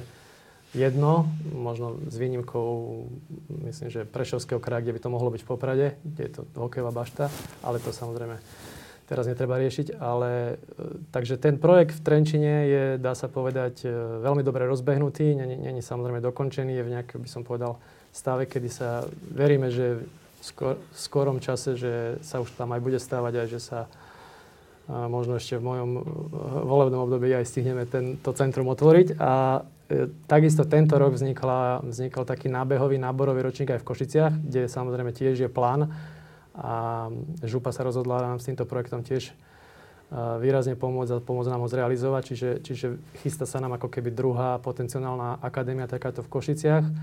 Mišo sám môže povedať, že v Bystrici je taký veľký záujem takisto. Je záujem aj v Nitre, je záujem aj v Trnave na kraji, aby sa takáto akadémia v budúcnosti stávala. Aj tu v Bratislave máme dobre, myslím si, že také rozbehnuté rokovania. Takže toto je naozaj na, na, na dlhé obdobie, možno dvoch, troch, piatich rokov, kedy by sme chceli tieto veci realizovať, pretože kľúčový problém, ktorý sme riešili, je, že naši, naši hráči, by som povedal, takých od 14 do 18 rokov v tých, v tých stredoškolských rokoch, ak sú len trošku dobrí, tak rodičia hľadajú možnosti, ako ich niekde upratať do zahraničia, dať ich do zahraničných klubov a majú nedôveru sami voči našim klubom, že dokážu uh, ako keby z nich vyrobiť tých hráčov, ktorí môžu hrať neviem, extraligu alebo nejaké profesionálne ligy v zahraničí. Čiže my keď sme si to spočítali na zvaze, tak sme zistili, že nejakých, každoročne nejakých 150-180 hráčov, keby sme v tých ročníkoch od, od 14 do 18 rokov, v tých, tých kľúčových mládežnických Uh, udržali, tak jednak sa nám zvýši kvalita, ale 150 až 180 hráčov, keď je vonku tých, tých, tých lepších, tak samozrejme, že uh, tá kvalita tej ligy potom poklesne, ale nie všetci nájdú proste zelenšie pastviny aj v tom zahraničí. Samozrejme sú nejaké výnimky, ktorí cez to zahraničie sa dostanú až do NHL ako Fehervári, ale na každého Feherváriho je ďalších 20 chlapcov, ktorí tou istou cestou sa vydali, ale ale neúspeli. A my by sme chceli na Slovensku tieto podmienky, ktoré hľadajú oni v zahraničí, ja neviem, vo Fínsku, vo Švédsku alebo v Kanade, tak my sme tie podmienky chceli vytvoriť na Slovensku práve cez, cez projekt tých akadémií a spojiť tam vzdelanie, aby to bolo zaujímavé aj pre, pre rodičov, ak teda nebudú hokejisti profesionálni a možno 90, 95% z nich ani nebude profesionálny hokejista, ale aby mali vzdelanie, aby sa vedeli uplatniť v živote. Toto je dôležitá vec a zaujímavé, že či je to realistické. Že je úplne dôležité, aby mladí chalani, ktorí ešte majú iba 14-15 rokov a nevie sa, či budú teda hviezdy a nebudú hviezdy, uvidí sa, ale že asi je prirodzené, že ich rodičia chcú, aby išli tam, kde z nich dostanú najviac, kde, kde, im, kde im venujú najviac. Je realistické, aby nejaký chalan z Banskej Bystrice zostal v Banskej Bystrici na akadémii a nešiel do Švédska na akadémiu? Je realistické, že to bude porovnateľný benefit pre neho? No, myslím, že tam bude nejaké obdobie, kedy to nebude úplne ideálne, ale ak sa takéto akadémie vytvoria a čo, ak len, ja neviem, jeden hráč, ktorý prejde tým, tou akadémiou a, a bude draftovaný, tak si myslím, že tým pádom tu bude jasný dôkaz, že aj tu naši slovenskí tréneri, aj my tu vieme znovu vychovávať hráčov pre najvyššie ligy, tak si myslím, že to bude mať obrovský efekt. Ale je to teda... Tie akadémie sa naozaj začnú plniť a možno nám nebude odchádzať 150 hráčov ročne, ale odíde nám len 20. Čiže ty tomu normálne veríš, že vytvoríme no, kvalitné prostredie, ktoré bude porovnateľné s tým zahraničným. Ja si myslím, že náš genetický potenciál slovenský je vysoký. To sme dokázali aj my, naša generácia, keď sme mali všetky podmienky dané k tomu, aby sme sa mohli športovo rozvíjať. Tak uh, videli ste, že z toho bola silná generácia, ktorá vyhrala nejaké medaily. A myslím si, že tí chlapci naši nie sú o nič horší, ako sú chlapci, ja neviem, fínsky, alebo kanadskí, alebo ruskí a je to len otázka podmienok a nastavenia, aby sme ich tu udržali, aby sme im tie podmienky vytvorili a aby sme si získali dôveru. Čiže ja si myslím, že je to možné, aj keď je to na dlho. Momentálne tá kvalita tej práce v kluboch a sami rodičia nám tú vizitku vystavujú, že tie deti nám ich tam nenechajú a radšej ich zoberú mimo. Agenti samozrejme v tomto robia tiež nadprácu. Ale to je prirodzené, lebo každý si žela pre toho svojho to najlepšie a zatiaľ to vidia, že to najlepšie je vonku, ale myslím si, že my dnes Máme taký záchytný projekt pre niektorých, to je projekt 18, takže už tam chceme vlastne vytvoriť také nejaké prostredie, akú predprípravu, ako keby akadémie a keď sa nám podarí aj nejaké 3-4 akadémie v budúcnosti otvoriť, tak ten projekt vlastne nemusí fungovať. Myslím si, že tie akadémie kompletne preberú tú agendu a budú krát 4 alebo krát 3, teda verím. Dobre, čiže šéf trenéry, akadémie, ďalej? No myslím si, že nechám asi Petrovi aj trochu priestoru o tom, aby pohovoril, aké zmeny sme vlastne za tých 100 dní urobili a ako fungujeme a, čo nám teda, aký nám ten feedback z klubov ide a čo všetko oceňujú. Peter? Ja poviem ešte jeden projekt, to je Centrum športu pri základných školách. To je v podstate krásny projekt spolupráce medzi zväzom, klubom a zároveň mestom, respektíve samozprávou, kde tá ambícia je, že v podstate, aby každý žiak základnej školy na prvom stupni sa naučil korčulovať. A, tým, a to, to nerieši len to, že viacej detí ostane v hokeji a snáď potom budú registrovaní hráči a budú v tom klube, ale rieši to hlavne aj to, že dnešná doba je trošku špecifická tým, že a, aj, aj ja som ešte stále zažil dobu, že keď som hodil tašku doma o, o jednej po obede z základnej školy, tak som chodil hrávať futbal alebo volejbal proste 8 hodín a hýbal som sa bez prestávky. Dnes je doba trošku iná. Takže tým, a my momentálne sa chceme vybrať cez to, že rozvíjať hokej nielen tým spôsobom, že pomôcť hokeju ako takému, a zvýšiť kvalitu tých výsledkov, ale zároveň robiť aktivity, projekty a mať tú víziu takú, že hokej bude ten, poviem, že zjednocujúci prvok pre širokú spoločnosť, že ad 1, ako si spomínal úplne na začiatku, že opäť dá tú pozitívnu emociu, že budú aj tie výsledky. ale zároveň prostredníctvom hokeja pomôžeme vyriešiť viacero spoločenských problémov, ktoré dneska máme. Napríklad, že naše vekové kategórie od 6 možno do 10 rokov, tak sa málo hýbu ani športujú. Hej? A toto dneska funguje v šiestich mestách. Máme podpísané memorandum, tuším v 15 dokopy, momentálne to COVID trošku spomalil. Ale to je jedna z vecí, kde chceme na jednej strane pomôcť aj tomu hokeju samotnému, lebo príde viacej detí eh, do slovenského hokeja, a na strane druhej celková športová zdatnosť a aký, aký pohyb tých, tých detí je Iba, aby som tomu rozumel, že teda škola a zväz a mesto urobia zmluvu o tom, že čo? Že každé dieťa na prvom stupni základnej školy sa dostane hodiny korčulovania. Klub dá trénera, zväz zafinancuje vyškolenie toho trénera, aby vedel pracovať s deťmi a následne mesto spolufinancuje eh, čiastočne plat toho trénera a náš tréner do obeda chodí a učí deti z celých, z celých základných škôl. Nie len tých, ktorí chcú byť všetkých, všetkých samozrejme. To je o tomto krásne, že ja keď sa naučím korčulovať, tak ja nemusím byť profesionálny hokejista. Ale vybudujem si vzťah k tomu športu, všetkým športom a pohybu, ale zároveň ako hokeju ako takému a budem ako ty možno veľký fanúšik do konca života. Teraz sa opýtam, že aj dievčatá sa budú jasné, korčulovať? Jasné. Dobre.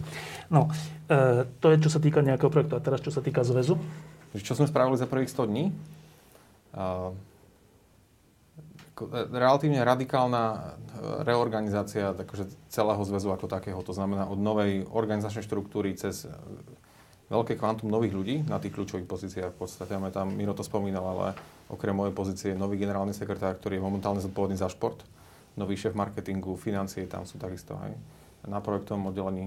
A tam sa ešte nejaké pozície budú doplňať. Ale od toho, že Začali sme úplne v prvom kroku, povedali sme si, že čo chceme ako cieľ robiť, čo je tá, čo je tá nechcem nadefinovať, že služba voči klubom, ale čo by zväz mal robiť. A čo môže z titulu tej pozície, že sme nejaká strešná organizácia robiť len zväz, lebo niektoré veci proste musia byť plošné.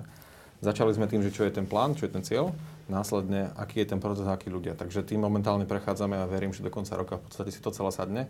A kľúčová vec, a ja to tak poviem takým slovom, ktoré možno sa niektorým nebude páčiť, lebo ono môže znamenať rôzne veci, ale že zefektívne nefungovania ako takého. A to je od toho, ako ľudia vykonávajú svoju prácu, ale aj plánujú svoju prácu, či urobia kvalitne a zároveň ako komunikujú navzájom medzi sebou. Interne na zväze, ale aj voči, voči zvyšku um, regiónov a voči klubom. A to je veľmi dôležité, lebo práve to, čo sme už spomínali, že doba, kde ľudia nemajú informácie a cítia sa, uh, sú v neistote v podstate, tak už len také malé gesto, že na konci týždňa pošleme newsletter na všetky kluby na Slovensku, aby presne vedeli, čo sa deje. Kde dostanú veci, ktoré sa stali počas toho týždňa na zväze ako takom, ale zároveň ako sme komunikovali voči štátnym predstaviteľom kvôli covidu, pomoci, uvoľňovania pravidel voči ligám a tak ďalej, aby vedeli a tú informáciu dostali. Lebo nič nie je horšie, ako keď robíš veľa dobrých vecí, ale vlastne si myslíš, že sú dobré, ale nikomu ich nepovieš. Lebo na konci dňa, keď to prezentuješ úplne na konci hotové celé, tak tí ľudia to budú ťažšie akceptovať, lebo nemali o tom informáciu počas toho procesu ako takého. Takže to a úplne na rovinu poviem, že pozeráme sa veľmi detailne aj na to, že akým spôsobom máme nastavené zmluvné vzťahy, akým spôsobom míňame tie, tie financie, lebo oni sú v podstate zo zdrojov štátu. A, ale teraz tá, ten rozdiel medzi tým, že odkiaľ som prišiel a čo robím teraz. V súkromnom sektore predtým, na konci dňa, keď e, skončil kalendárny rok, tak si sa pozeral na na finančný výsledok a nejakú finančnú dividendu.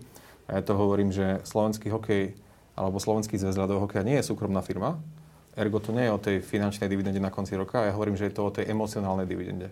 A tá u nás príde, keď tie výsledky budú lepšie. To znamená, že je moja zodpovednosť ako výkonného riaditeľa, aby každé euro, ktoré tam je, bolo minuté veľmi efektívne, absolútne transparentne, aby sa mohlo vrátiť naspäť do hokeja a tá pridaná hodnota, ktorá z toho vznikne, bola o to väčšia. Hej? Takže nech nekomplikuje možno nudnými detailami, ale to, čo som napríklad robil posledných 5 rokov a viacej v iných súkromných firmách od, od to až po, po New York a ostatné mesta, tak presne úplne to, aby tie základné princípy profesionálneho fungovania a toho manažmentu a práce a procesov boli na zväze, aby zväz nebol v žiadnom prípade prekážkou progresu, ale naopak bol tým, bol tým zdrojom a pomáhal veciam. Ja ešte ak jednu vec môžem za tie 2-3 roky, keď teda hodnotíme, že čo bolo pozitívne, tak ešte musím spomenúť Krega Remziho, lebo no. vieme, kde sme pred, uh, predtým, než prišiel, sme boli na nejakej takej kryžovatke, by som povedal. A aj keď viem, že niektorí naši tréneri, možno slovenskí, alebo si želali, že aby to bol nejak, nejaký Slovak, ale vtedy naozaj nám hrozilo to, že um, hráči ako keby potrebovali nejak, cítiť nejakú podporu a silnú osobnosť, ktorá bude viesť reprezentáciu, aby vôbec do tej reprezentácie chodili naďalej, aby nám neprestali chodiť, lebo boli sme na takej kryžovatke po tých ťažších obdobiach. A ja si myslím, že Craig eh, Ramsey priniesol vysokú profesionalitu a priniesol dôveru v, ten, eh, v tú reprezentáciu znovu. A to nám, myslím, že, myslím, že aj zachránilo možno, možno veľa takých tých eh, variant, ktorými sme sa mohli z tej kryžovatky vydať. Čiže, čiže myslím, že toto bol veľmi pozitívny krok, že on prišiel. Hráči, ktorí uh, možno hrali len Extraligu, dostali šancu. Niektorí sa do, dostali aj do NHL, takže um, toto vnímam ako, ako pozitívnu vec. Ehm, momentálne sme ho ešte predložili o ďalšiu sezónu, ehm, napriek tomu, že je COVID, takže je to ťažká situácia. Napriek tomu, že samozrejme všetci čakali nejaké výsledky a že už budeme hrať znovu medaily, to vzhľadom na to, akú, akú proste máme situáciu, tak to my sme, ja sa priznám, nikdy nečakali, len sme chceli to zastabilizovať a v tom rankingu svetovom sme stále v prvej desinke a tam sme aj skončili si myslím aj v tých všetkých tých turnajoch, keď všade to bolo nejaký jeden bodík alebo jeden gól alebo nejaký po, gól v poslednej minúte, ktorý nám vždy za, za, zamedzil do tej osmičky postúpiť, ale akože negatívne sa na to nedá dívať a tie plusy alebo tie alternatívy B, ktoré boli, ak by sme teda tú dôveru znovu nevybudovali, tak si myslím, že nám akože hrozili akože oveľa horšie varianty ako to, čo sa udialo. A teda ja verím, že napriek tomu, že nám nebolo dopriaté trošku možno uh, v tých turnajoch uh, sa dostať do tej, do tej osmičky, takže verím, že uh, v, tej, v tých ďalších majstroch sveta alebo tej olympijskej kvalifikácii, ktorá nás čaká budúci rok o postup na olympiádu, takže dúfam, že nejaké šťastíčko aj my budeme mať. No, teraz si to povedal tak skromne, ale teraz zase poviem fanúšikovsky, že to, ako sme hrali aj na tých domácich majstrovstvách, ale aj na iných e, turnajoch, bolo v porovnaní s tým, ako sme hrali predtým, reprezentácia teraz, e, úplne, že e, obrovský rozdiel. A teraz úplne dám bokom výsledky, lebo môže sa prehrať a dobre hrať a môže sa vyhrať a zle hrať, ale ten pohľad na to, to keď sme tu v krčmách pozerali tie majstrovstvá, e, ten pohľad na to bol krásny. Že to bolo ako keď vy ste hrávali Pričom nie je tam toľko hviezd v tej reprezentácii, ale niečo, vy tomu hovoríte systém a my, fanúšikovia, tomu až tak nerozumieme, ale niečo sa tam udialo, že zrazu reprezentácia hrá sebavedom alebo odvážne, alebo teda není to to, že nevieme čo, len tak tam chodíme a možno na náhodu nejaký gol dáme. Je to zrazu nieči, niečím pekné. A aj hráči, ktorí nie sú hviezdy, zrazu v tej reprezentácii sú hviezdy. To je úplne zaujímavé. Pričom v kluboch nie sú až také hviezdy. No. A to sa teda chcem opýtať možno teba, e, Mišo, že to je naozaj tak dôležité, akého má reprezentácia trénera? No samozrejme. Tak a ja si myslím, že to je všade dôležité, akého má... Akého má... Ale že až tak? Samozrejme. Uh, ja si myslím, že všade, aj v spoločnosti, ak, akého máte šéfa, tak, tak aj spoločnosť sa vyvíja. Uh, takže ja si myslím, že niekto tomu musí dať nejakú tú hlavu a a, a ukázať smer a potom a, a v podstate aj vybrať hráčov. Takže tak ja si myslím, že určite je to dôležité veľmi. A, a ja si myslím, že Craig tým, že proste celý život bol v NHL, tak bol v najlepšej lige na, na svete a či už bol hráč alebo ako tréner, tak proste vie všetky tie aj, aj najnovšie aj veci, ako, ako, ako proste, o čom je hokej. Takže ja si myslím, že jedna z vecí, čo, čo funguje, čo aj, aj ty možno niekedy riešiš, systém, čo je, čo je fajn a čo samozrejme to je ten taký prvý základný kamen toho, že keď, keď, keď nie je systém, tak sa to rúca, keď je systém, tak to nejako funguje, ale potom sú tam ešte rôzne nadstavby, čo k tomu musí prísť a to je tá chémia, správnych hráči, správnych rolách. Uh, tréner mať oko na to, akého hráča vyberá tak ďalej, tak ďalej. Čiže, čiže tam je ešte veľa iných pridaných hodnot, ktoré, ktoré Craig donesie tým, že to je že, že v podstate celoživotný uh, hokejista, a tréner v rámci NHL, kde toto riešia úplne do, do, do posledného špiku detailu. Uh, je, to, je pravda, že tým nemusí byť zložený až tak z hviezd, ak má dobrý systém a dobrého trénera, môže dosiahnuť úspech? Áno, tak však videli sme na majstrovstvách doma, domácich Fíni vyhrali, no nemali hviezdy, v podstate mali jedného alebo dvoch hráčov z NHL, aj tí to neboli takí, že stabilní hráči z NHL. Podstate podmietali hráčov z NHL, keď už videli, že, že je to tak na poslednú chvíľu, tak uh, nechali si tým boli, boli tam iné hviezdne týmy, ktoré mali uh, celých, všetkých hráčov z NHL a tak ďalej a nakoniec to Fíni vyhrali a vyhrali to tým, že mali systém a mali tú správnu chémiu, každý vedel svoju rolu a, a, a mali, mali samozrejme aj dobrého trenera, ale aj dobrých lídrov a tak ďalej, tak ďalej. Takže áno, určite uh, všetci vieme, že len hviezdy nerobia tým, tým robí veľa iných súčiastok a a, a nie je to len o tom, že, že, že mám hviezdy a je to pohoda.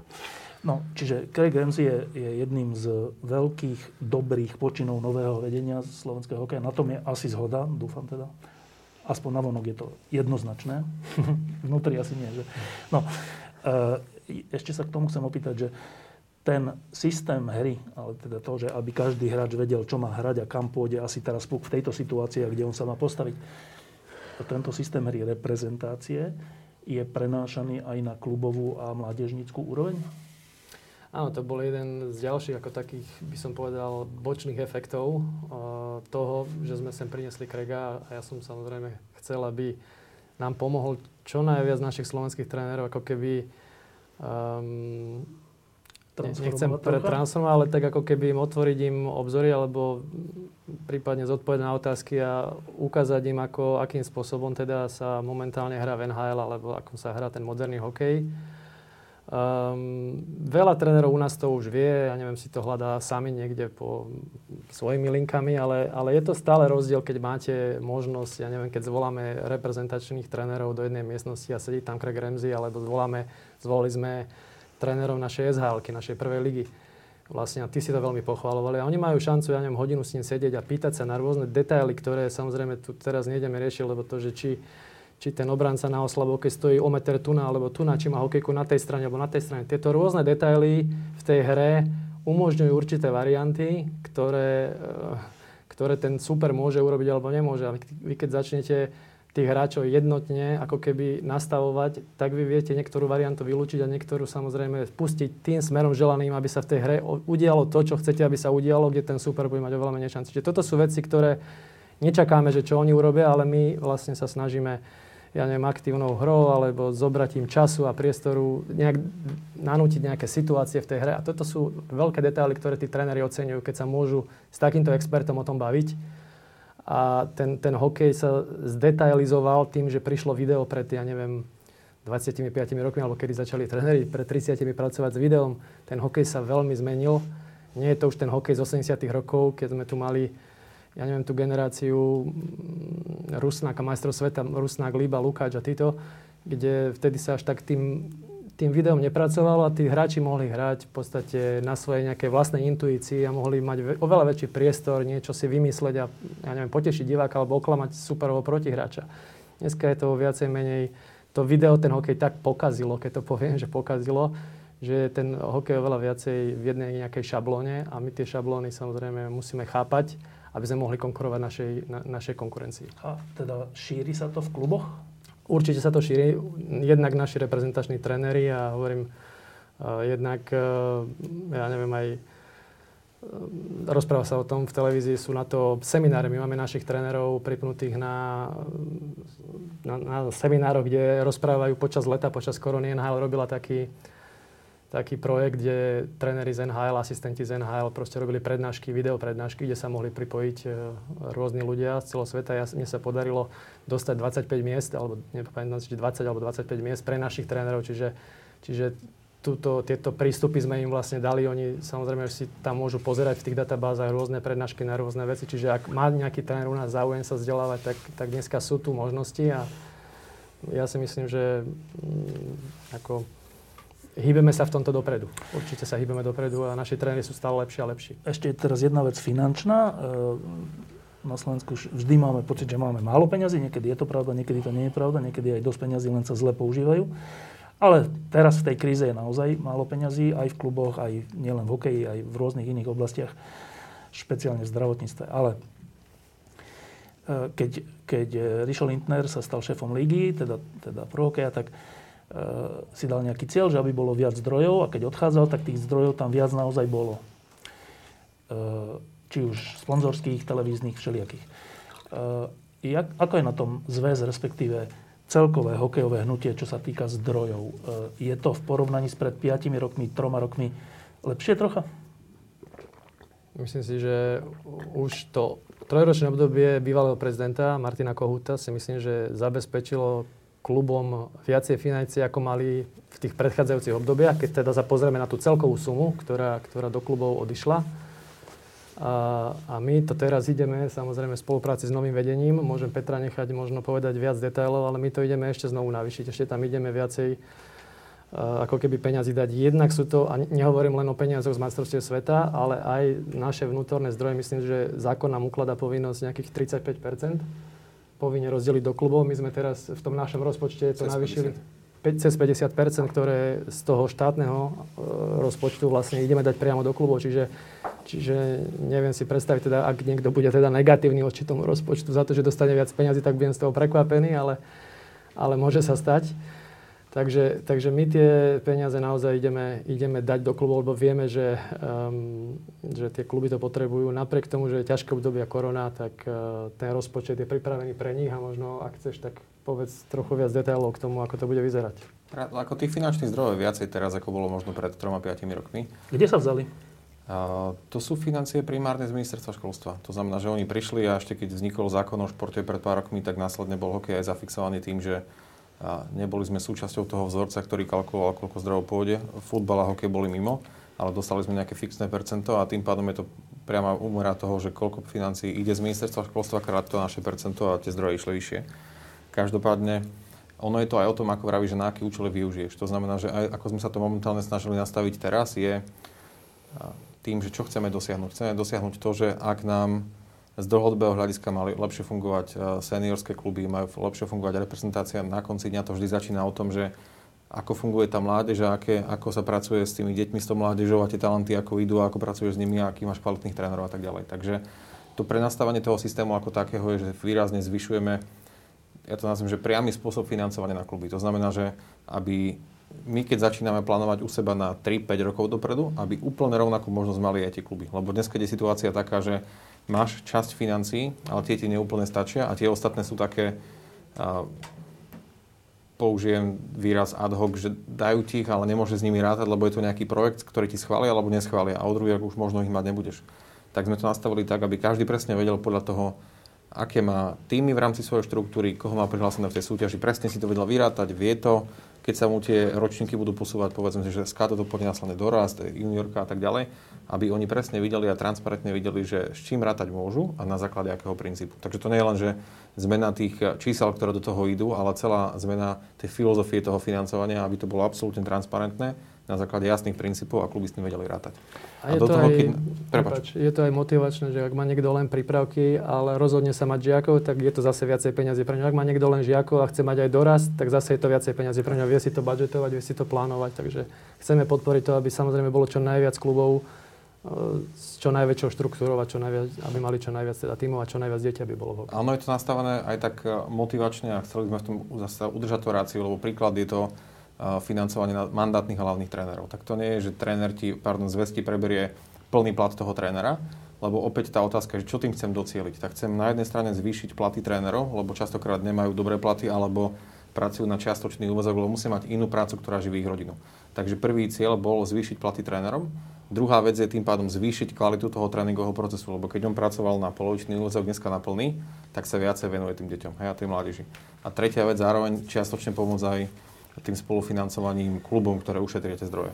Tak sme to nastavili takým spôsobom, že zadefinovali sme si úroveň trénerov, spolufinancovanie, v, čo sa týka absolútnej výšky, ale zároveň percentuálne. Aby 50% toho, čo ten tréner dostane, platí zväz a tým pádom pomôže sa trénerovi, pomôže sa klubu, zväz to zafinancuje, ale zároveň to systémovo pomáha riešiť ten tréningový proces ako taký.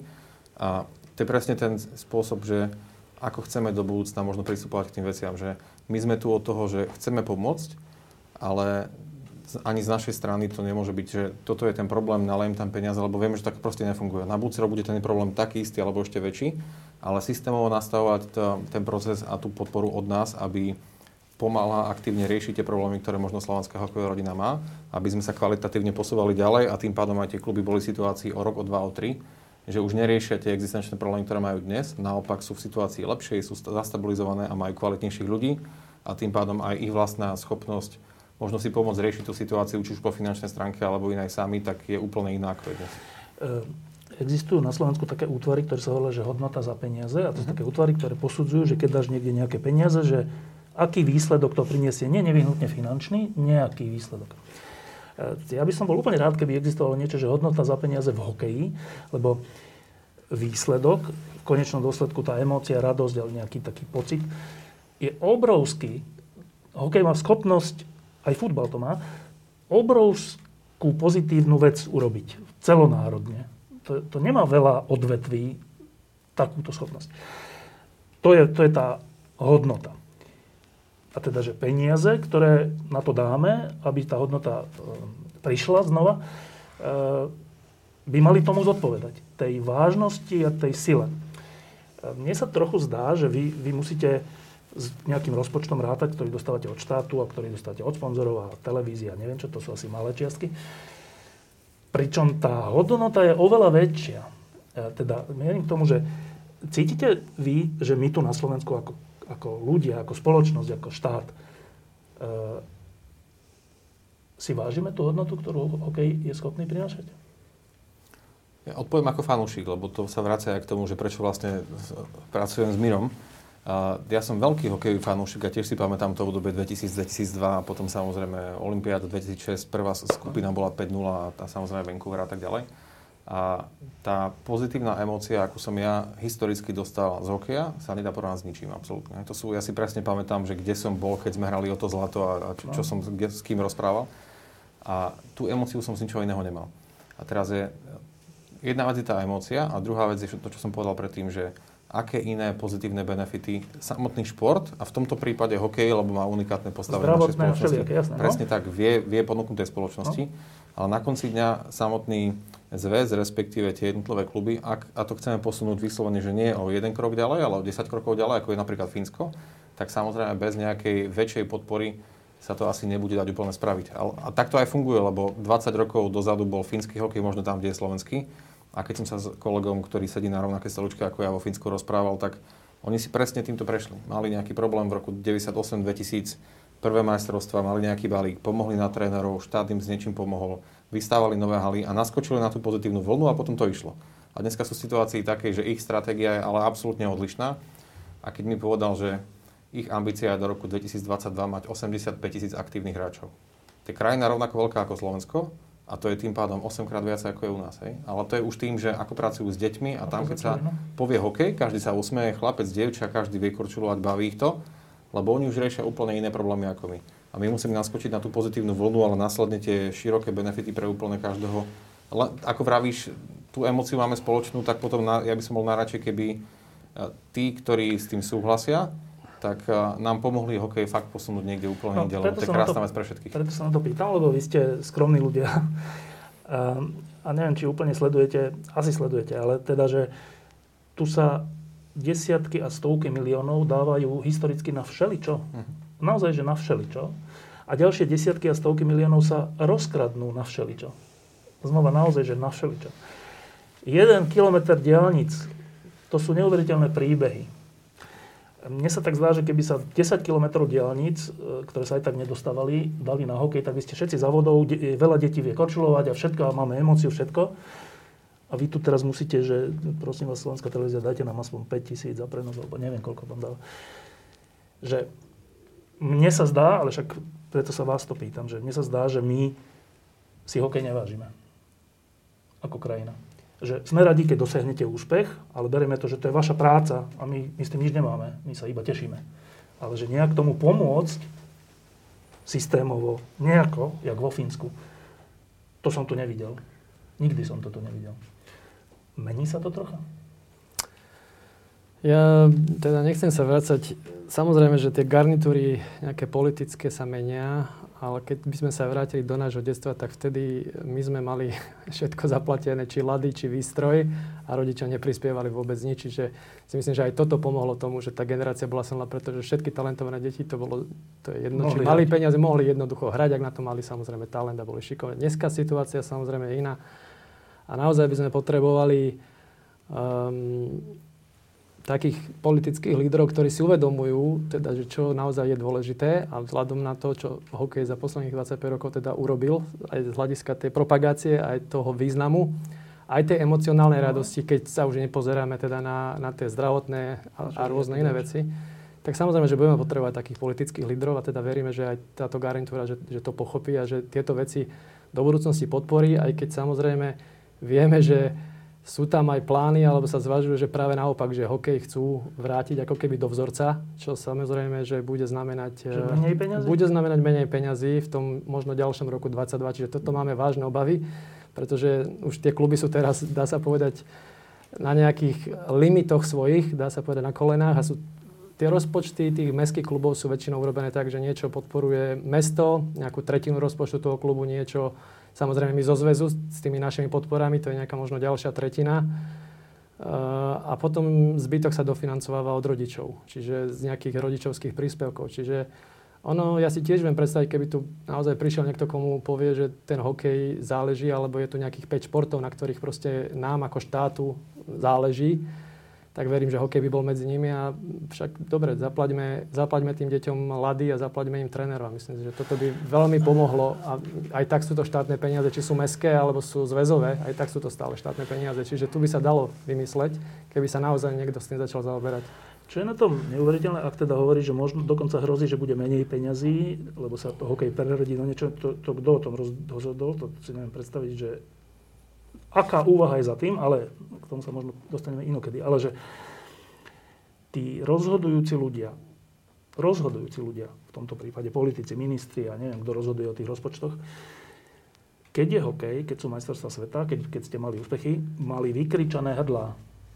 Že to nie sú ľudia, ktorý, ktorých to nezaujíma. Na druhý deň, keď sa s nimi rozprávame, všetci sme hovorili o hokeji, nie o návrhu zákone, o výstavbe.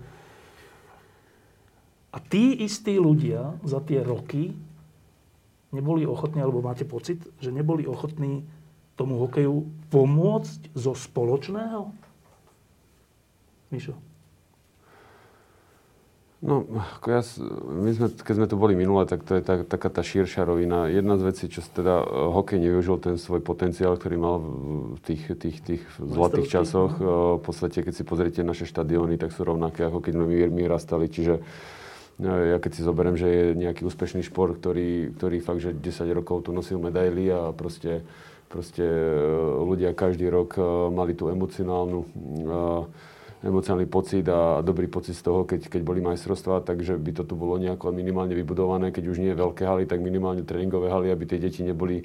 Čo Češi napríklad urobili. Čo Češi spravili, samozrejme u nás nie. Čiže áno, ne, ne, nebola tu vôbec vôľa na to, aby ten hokej bol, mal to postavenie, ktoré prinášal tej spoločnosti. To je samozrejme. Druhá vec je, že aké je postavenie športu ako takého spoločnosti. A to sme sa bavili mi minule, že uh, sú tu iné problémy.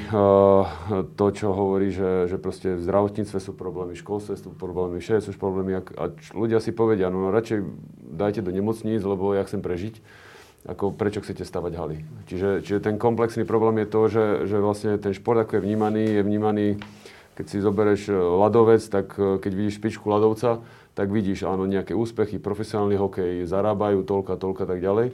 To vidia ľudia a potom samozrejme, keď chceš do toho dať peniaze, tak každý si povie, ale oni zarábajú a tak ďalej.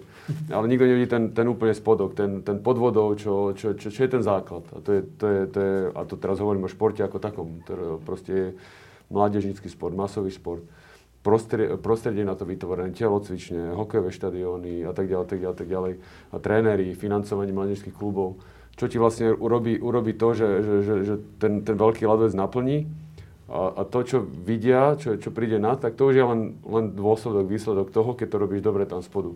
Okrem toho, okrem tých úspechov je tu ďalej zdravot, živo, zdravý životný štýl, zdravá spoločnosť, o to, o to menej výdavku do zdravotníctva a tak ďalej, tak ďalej. Čiže toto, toto nikto nehovorí, toto nikto nebere, čiže každý, keď aj povie, že šport, tak a na čo im dávate, oni majú dosť a tak ďalej, tak ďalej. Profesionáli nedávajte. Lenže my hovoríme o tom, o tom, o tom športe, o tom, o, o tom mládežníckom, masovom, ktorý má obrovské benefity, či už zdravotné, samozrejme cez šport sa dajú veľa zručností, deti môžu získať, ktoré potom použijú či už v hokeji a v športe, ale aj ale v inom zamestnaní. Čiže to je, to je ten druhý aspekt, ktorý, ktorý u nás nie je zvládnutý diskusiou, vzdelávaním, hovorením o tom.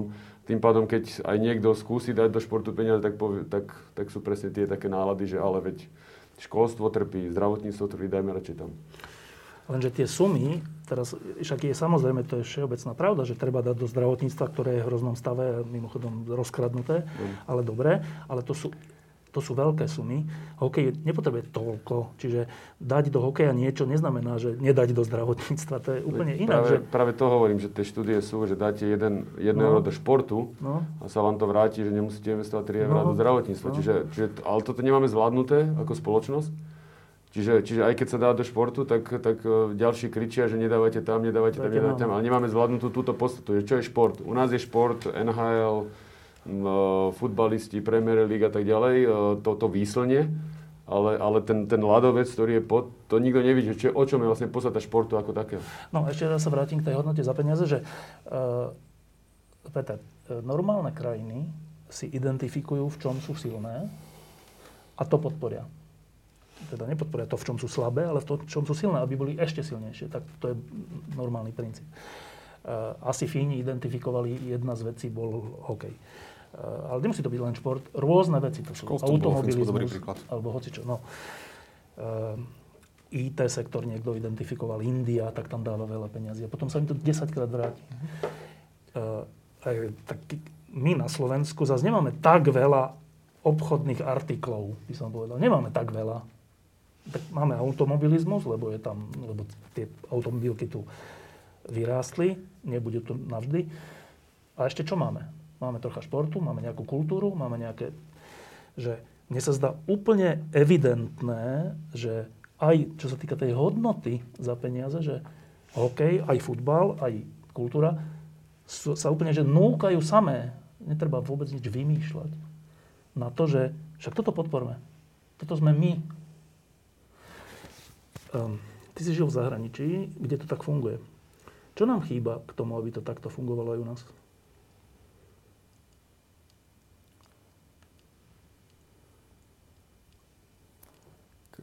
Čiastočne to je podľa mňa naša historická skúsenosť, že to, aký, akým systémom sme tu žili pred 89. samozrejme iné ako v niektorých západných krajinách. Takže oni majú náskok a teraz to je možno dobre premostiť. Vy ste spomínali, že kritické zmýšľanie ako také a, a samozrejme aj ten hokej, že o tom to celom je. A úplne rovnako je aj školstvo, takisto samozrejme aj pri, pri všetkej úcte k systému, ktorý tu máme, lebo ja som, ja som veľký fanúšik kritického myslenia a toho, aby človek vedel rozmýšľať nad tým, že čo je v živote dôležité. A, a tam tiež, ja, tiež, všetci sme prešli základnými školami, strednými školami, kde toto je to, to sa nauč. Toho priestoru na rozmýšľanie možno bolo trošku menej. Keď som ja bol na škole v Nemecku, na Harvarde som študoval a tak ďalej, to bolo, že jasné, toto sa nauč, to je ten základ, ale s tým príď na hodinu, potom som tam sedel hodinu, dve, tri, niekedy viacej. A hovor, čo si ty myslíš. A presne tak, to už bolo o tých súkromných, o tých vlastných myšlenkách. Hej. A to, keď, to, keď to podporíš, tak následne to je veľmi dôležitá vec. Takže teraz abstrahujem trošku od hokeja ako takého a toto je veľmi dôležitý prvok a aspekt celej slovenskej spoločnosti, aby sme na jednej strane podporovali všeobecné vzdelávanie a rozvoj ľudí. A teraz to nie je len cez formálne vzdelávanie, ale cez všetky neformálne aktivity, ktoré robíme. To je prvá vec. Druhá vec, veľmi dôležitá, aby sme začali sami od seba a mali trošku otvorenú myseľ. Lebo častokrát, keď niekto príde s nejakou víziou, ako si povedal, tak na neho pozerám cez prsty hovorím, poviem si, že mu asi ide o peniaze alebo niečo. Akože nemať tú takú myšlienku v sebe, že a priori to musí byť o tom, že on možno ten človek chce aj niečo dobre spraviť. A tá tretia vec potom je, a to je kľúčová, kľúčová veľmi dôležitá, a to v tejto dobe to vidíme v podstate každý deň asi len živo, že potrebujeme pozitívne vzory ľudí, ktorí sa vedia štruktúrálne zamyslieť nad tým, že toto je dôležité, vysvetliť to ľuďom aj prečo, ale postaviť to na správnych hodnotách a následne si za nimi stať. Hej. Že netočí to podľa toho, že čo je možno populárne, ale to, čo je dôležité. A tento systém práce, alebo možno spôsob e, žitia našich životov je kľúčový pre všetko. Aj pre toto. Ak by som si povedal, že hokej je jedna z kľúčových priorít kvôli tomu, že pomôže po vzdelávacej stránke, zdravotnej stránke a športovej a tej emocionálnej, tak si poviem, že dobre, fajn a následne je potom už asi aj naša rola, aby sme pomohli možno teraz v tomto zložení zadefinovať, že tak čo je tá vízia a čo je ten benefit pre celú spoločnosť a zároveň vieme garantovať minimálne, kým tam my sme, že všetky tie finančné zdroje, ktoré prídu, interne budú veľmi dobre kontrolované a budú míňané transparentne. Ja som ináč rozprával s viacerými ľuďmi a nechcem to možno rozoberať, ale absolútne kľudne hodnota za peniaze, akákoľvek iná inštitúcia tohto typu, ktorá tu je, ja by som bol vyslovene, že rád, nech je toho súčasťou, aby každý začal tomu veriť, že aj na Slovensku sa dá robiť veci čestne a slušne a transparentne s dobrým úmyslom. A kým nám začnú ľudia možno a priori veriť, tak nech to kľudne nám si niekto pomôže aj externe. Ale tie pozitívne vzory, ktoré spoločnosti potrebujeme, ktorí povedia, ale toto je dôležité a je to dôležité pre toto a ja tomu pomôžem. A neotočím ani keď uh, začne byť situácia možno emotívna a trošku sa točí z opačnej strany, lebo ak viem, že je niečo dôležité a hodnoty mi jasne vravia, že z tohto by som otočiť nemal, tak potom by som to mal držať. A keď sa budeme týmto riadiť, a to niektoré krajiny typu Fínsko robia, školstvo, keď sa reformovalo v 70. rokoch, tak tam bolo cross celé politické spektrum, tam bol koncenzus, že toto je tá vízia na 40 rokov dopredu a dali si, a normálne si podpísali papier, kde si povedali, to je jedno, kto v ďalšom volebnom cykle príde, toto sa nezmení. No. Robili to 40 rokov a dneska sú úplne výkvet vzdelávací. Uh, vážená vláda a pán minister školstva, počúvajte, te, čo teraz hovoria títo traja ľudia. Ďakujem. No a teraz uh, k bezprostrednej budúcnosti. Máte pred sebou kongres, mimochodom, kedy bude? 26. novembra, čo je za chvíľu. Uh, Ty, Miro, asi kandiduješ znova za... Nie, nie, to nie je volebný kongres. Je volebný? Nie. Ani nebude volebný náhodou? Nie, nie. Tam sa len viac menej také dôležité veci, čo je najdôležitejšie asi rozpočet na rok 2021, sa má schváliť všetkými klubmi. A potom sú tam nejaké návrhy klubov na ja neviem, zmeny stanov alebo nejaké veci, ktoré sú také už technické vrazu. Lebo niekedy aj v politike je tak, že nie je volebný a potom sa zrazu stane volebným. Ten kongres ne, ne, nehrozí toto? Alebo... Mm, myslím, že podľa stanov môže byť ešte, keď sme už tak blízko pri ňom, môže byť no, volebný. Zatiaľ to vyzerá tak, že nemal by skôr byť. Nie. Sám, tak to Dobre. Uh, je to dôležitý kongres? Um, ja ho vnímam dôležito. Si myslím, že jednak ten ten rozpočet, ako sme sa bavili, tie peniaze nie sú najdôležitejšie, lebo treba niekedy, samozrejme, niekedy aj mať tie peniaze, ale treba mať aj ten know-how. Tie dve veci treba spojiť. Čiže ja si myslím, že keď sa schváli, teda verím, že tým, že sme ho pripravili tak, aj so všetkými tými novými zmenami, ktoré sme v tom urobili, aj s tými novými peniazmi ešte z, z majstrovstiev sveta, ktoré tam budú dlhodobo, možno 3 až 5 rokov, Takže verím, že to bude pozitívne. Aj to pomôže zvýšiť dôveru, aby teda, lebo rozprávať môžeme, niekto tomu môže veriť, niekto tomu nemusí, niekto povie, povie už som to počul. Ale keď naozaj príde na ten účet zväzový väčšia suma peniazy ako doteraz, tak si myslím, že tá šanca, že nám uveria, bude, bude oveľa vyššia. Takže, takže aj to, čo hovoríme, myslím, že to bude podporené reálnym faktom, že chceme, chceme, aby mali peniaze na ten rozvoj, aby tieto veci robili. Takže Takže to je najdôležitejšia asi vec, ten rozpočet. E, tie financie dneska tie kluby veľmi zaujímajú a samozrejme následne um, v tom ďalšom roku 2021 aj sa musíme sústrediť na to, že čo konkrétne robiť, ako, ako pracovať v tej metodickej oblasti a všetky tieto veci, ktoré sa musia posúvať ďalej. Čiže v tomto je to, myslím si, že dôležitý kongres, lebo sa tam ukáže teda, že nakoľko sme jednotní pri tom hlasovaní, alebo ak tam budú teda nejaké, ja neviem, iné tendencie, lebo sa rozpráva o všeličom možnom, o, ja neviem, výmenách na, na neviem, či postoch tých, ktoré sú volené, čiže výkonný výbor, alebo, alebo ja neviem, mňa, či sa niečo také udeje, ale v podstate um, my stále potrebujeme nejak deklarovať návonok jednotu. A si myslím, že tento kongres nám ukáže, nakoľko sme jednotní a nakoľko kluby chápu tú víziu, čo oni sami potrebujú do budúcnosti, lebo, lebo ten hokej musí fungovať aj bez toho, keď sa vymení aj výkonný výbor, alebo aj prezident, alebo hoci kto iný, tak Musí tam byť nejaká dlhodobá vízia, ktorá, ktoré by sa všetci mali držať a ktoré by mali chápať. No, keď si ty kandidoval na šéfa hokeja, tak e, bolo samozrejme, že aj, aj si to tak hovoril, že ty nekandiduješ na to, aby si tam bol rok, dva, tri kvôli funkcii, ale na to, aby nejakým spôsobom dlhodobo sa začalo pracovať v slovenskom hokeji tak, aby sa veci zlepšili. Tak teraz máš za sebou koľko? Dva roky. 1,5. Uh, 1,5 roka. A 1,5 pred sebou. No. Ale predpokladám, že to dlhodobé neznamená 1,5 roka alebo 3 roky. Dlhodobé je 10 rokov.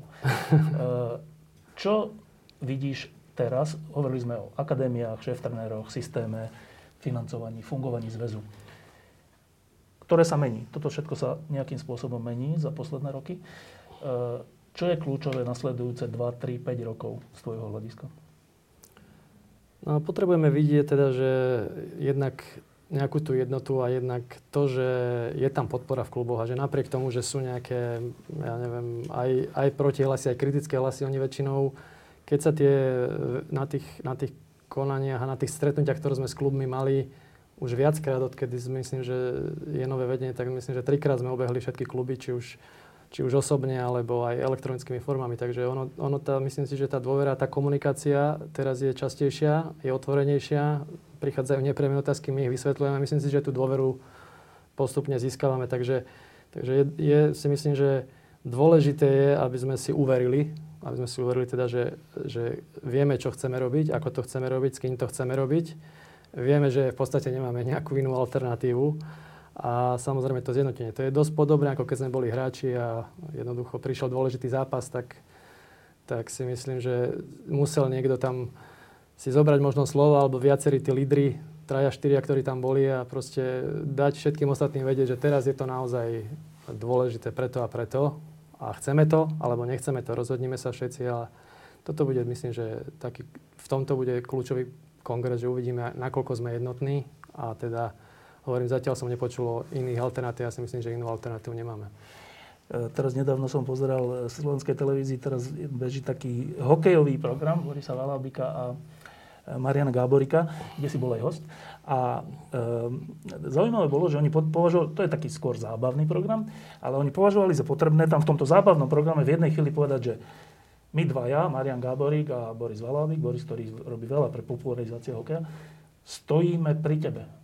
Držíme ti palce, stojíme pri tebe. A som si hovoril, keď toto považujú za potrebné povedať v zábavnom programe, asi je to vážne. Je to vážne?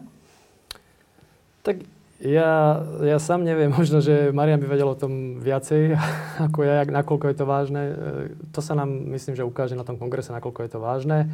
Marian bol, myslím, že aj, aj s druhým Marianom Hosom na jednom z takýchto konaní, ktoré sme mali v Trenčine pre všetky kluby v západoslovenskom kraji. Takže myslím, že mal možnosť e, aj navnímať, e, ako reaguje, ako, ako komunikujeme, aké majú problémy kluby, ako, aké problémy, čo rieši všetko zväz. Takže myslím, že aj z toho prišiel ten jeho koment a samozrejme, že si to vážime, že, že jednak, že sa zaujímal, že prišiel a jednak aj, že to verejne prejavil tú podporu. Uh, Michal, ty si uh, pred, rok, pred pár rokmi bol chvíľu, myslím, že asistent reprezentačného trénera, ale to bolo, myslím, na jednom turnaji alebo, alebo na viacerých. Na sveta, aj na sveta. Hmm. Potom dlho nič a teraz je správa, že znova si asistent reprezentačného trénera až do, až do 2021, konca sezóny. Alebo tak. Uh, tak uh, najprv k tomuto. Uh, čo ťa presvedčilo? No, asi chalani, to je jedna vec. Uh, Uh, tak je to určite, je to jedna z vecí, ktorá viem, že ma baví. Uh, byť, byť, byť na lade. Čiže je to niečo, čo, je, čo bolo veľmi zaujímavé, čo sa mi páčilo, aj keď sme boli na majstrovstvách, aj, aj na tých turnajoch. Čiže, čiže je to niečo, čo ma lákalo. Chcel, tým, že som začal posledť mládeži Bystrici, tak veľmi sa bojím, aby som nerozložil si e, ten čas tak, že nebudem stíhať ani jednu, ani druhú vec e, poriadne.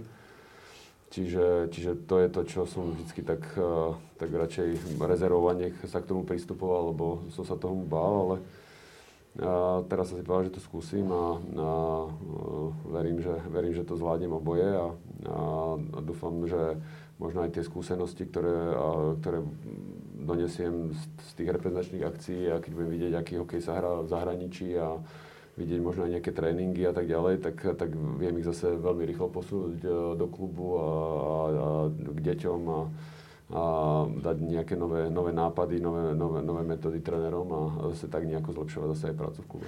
No, okrem toho, že si asistent reprezentačného trénera teraz, tak e, tvoj dlhodobý sen venovať sa v Banskej Bystrici deťom sa naplnil. E, konkrétne si čo? Som predseda klubu mládežnického, čiže v podstate, v podstate máme uh, uh, sme občianske združenie a, a máme deti od, od 6 alebo od 5 rokov až po 20 po juniorku. Čiže a ty si, kompletne. okrem toho, že si šéf, šéfom tohto, tak si aj nejaký tréner? Nie. Ako chodím, chodím ako tým, že syn hráva v jednej kategórii, tak chodím pomáhať ako nejaký taký, že, že desiatý asistent trénera, keď potrebujú uh, chalani. Uh, a takisto teraz som začal chodiť, napríklad máme juniorov, to, to je tá najstaršia kategória, a, tak chodím vám na také zručnostné tréningy s nimi, to sme sa už dlhodobejšie rozprávali s trénermi, že by som tam chodil a, a snažím sa dávať nejaké tie svoje rady chalanom a debatovať s nimi a možno troška aj z mojej strany ich spoznať a zase spoznať čo oni potrebujú. Čiže takouto formou si viem predstaviť, e, chcel by som aj na, na dorastencov chodiť, na takéto zručnostné tréningy. Čiže že takto nejako zatiaľ by som chcel pôsobiť, ale to, to som vravel, že, že mňa to baví viacej na lade ako, ako, ako v tých manažerských e, pozíciách. Čiže, čiže preto ja by som rád e, v tom klube to nastavil tak, že sa budem venovať menej manažerských vecí, ako, ako momentálne sa venujem a byť viacej na lade, alebo myslím si, že tam mám asi najviac skúseností a v tom, v tom asi aj niečo viem, takže tam by som, asi by som bol najefektívnejší využiť ten svoj potenciál a jedna z možností aj prečo mňa to láka je to, tá reprezentácia je to, že to je zase na lade, to je práca, práca, práca v hokeji a, a to, to, ma, to, to ma baví najviac. A keď si teraz asistent reprezentačného trénera, lenže je tu táto koronakríza, ktorá už jedný majstrovstvá sveta zrušila, teraz vo Švajčiarsku, čo mali byť, a teraz čo budú, majú byť tiež nie je jasné, či vôbec budú. Že nehrozí nakoniec, že budeš asistent trénera, ktorý ale ani na jeden zápas nenastúpi? Tak je, je, je aj taká možnosť. Takže ako samozrejme žijeme v neštandardnej dobe, takže, takže všetko... Ale máme nejaké informácie o tých majstrovstvách? Budú, nebudú? No, ja si myslím, že zatiaľ nevedia. Ja si myslím, že myslím, že Miro bude vedieť viacej ako prezident, ale ja si myslím, že zatiaľ, zatiaľ ako jediná možnosť momentálne, čo tak sa javí, by bola nejaká bublina je bez divákov. A bez divákov. Možno si to IHA vyskúša na 20 teraz v Edmontone a možno uvidia, či sa to vôbec oplatí alebo nie, ale Vravím, ja neviem zatiaľ nič o tom. Ja si myslím, že určite, bud, že ak, ak by len troška sa dalo, tak IHA nebude chcieť, aby sa nekonali dve majstrovstvá sveta za sebou, takže, takže budú sa snažiť, ale ani nevieme, aká bude situácia epidemiologická, aká bude na jar. Môže to byť ešte horšie, ako to teraz, môže to byť lepšie. Čiže ja si myslím, že aj že, že, že to sa nedá odhadnúť, že či budú. Ináč, ak budú a budú teda bez divákov, čo je asi pravdepodobné, e, to pre, pre vás hokejistov, keď ste hrali hokej, to je hrozné hrať bez divákov? Tak je to veľmi neštandardné a si myslím, že nikto si, si ani nevedel predstaviť, že sa to niekedy môže stať na takýchto vrcholných. No ale vidíte, NHL dohrala playoff a vyhrali Stanley Cup bez divákov, tak asi sa to dá. A dá sa tak hrať, ale určite je to, vravím, žijeme v neštandardnej dobe. A myslím, že to, čo sme si možno pred pol rokom mysleli, že toto nie je možné, tak teraz je to úplne bežné, ako teraz, že tu sedíme, máme rúška a rozprávame sa. A to je tá najmenšia vec, ktorá môže byť, ale máme iné veci, ktoré, ktoré musíme ako ako ľudia zvládať, ktoré, ktoré sme si mysleli, že nikdy v živote sa nám nemôžu stať. Takže ja si myslím, že takto sa treba prispôsobovať životu a ak, ak to bude bez divákov, bez divákov, tak to bude a my ako tréner budeme musieť hľadať, si, hľadať uh, tie metódy, ako, ako, ako pomôcť chalanom, aby to vyzeralo, že, že, že to nie je problém. Lebo ak budú tie majstrovstvá bez divákov, tak my tu na námestiach, v krčmách a budeme úplne rov, my budeme mať úplne rovnaký pocit, ako keď sú diváci. No úplne ne, rovnaký. No nebudeš v krčmách, budeš doma, zavretý. No, tak tajne, tajne. Ale, e, že pre vás, hráčov, bývalých, e, to je nejaký limitujúci faktor, to je, že menej nasadenie v tom, alebo menej vášne, alebo čo, čo je vlastne ten, to, to zlé, keď nie sú diváci. Akože nemyslím si, že tam bude menej vášne, menej, menej nasadenia. Akože predsa len ten, ten taký burcúci faktor tým, že, že, že tí diváci sú na štadióne, ako keby ten človek, neravím, že dá viacej, ako keby dal predtým, ale, ale je to niečo, čo človeka baví. Jedna z vecí, ktorú, keď ja si pamätám, keď som bol ja malý, tak, tak že hrať pred divákmi bolo perfektné, alebo atmosféra, alebo proste a potom ten adrenalín a tak, a tak ďalej, a tak ďalej. Čiže, čiže ono, to, ono to robí, ten adrenalín, robí to, že je to, je to oveľa zaujímavejšie, človeka to viacej baví, je v tom zápase a tak ďalej. Ale ja si myslím, že ako, ako ľudstvo ako také sa vie prispôsobiť všetkému a toto je jedna z vecí, ktoré, sa, ktoré keď sa prispôsobí, tak ako vravím, chalani vyhrali Stanley Cup bez divákov, muselo to byť asi troška čudné, ale, ale, ale vyhrali a hrali a proste zvládlo sa to, takže zvládnu to všetci.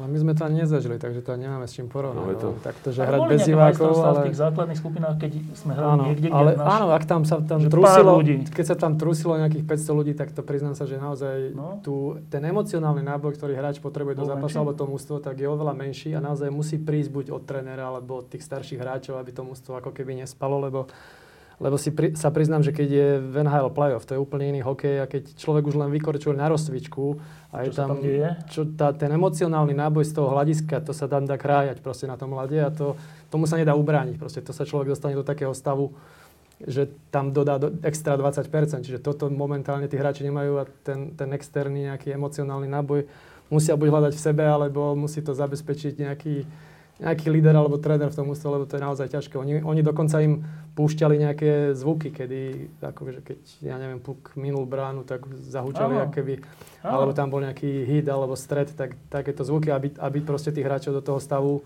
dostali, lebo si myslím, že ľudská bytosť nie je len nejaký fyzikálny výkon, nie je to stroj, ale je tam dôležitá tá psychika a pre ten najlepší výkon vždycky potrebujete tam, aby ten hráč bol v tom emocionálne zapojený. E, iba kratučko, že až takto je dôležité, aspoň sa mi zdá, že e, z Boston, brankár Bostonu Rask odišiel z, akože, z play-off, ak som to dobre rozumel, tak aj preto, že sa hrá bez divákov.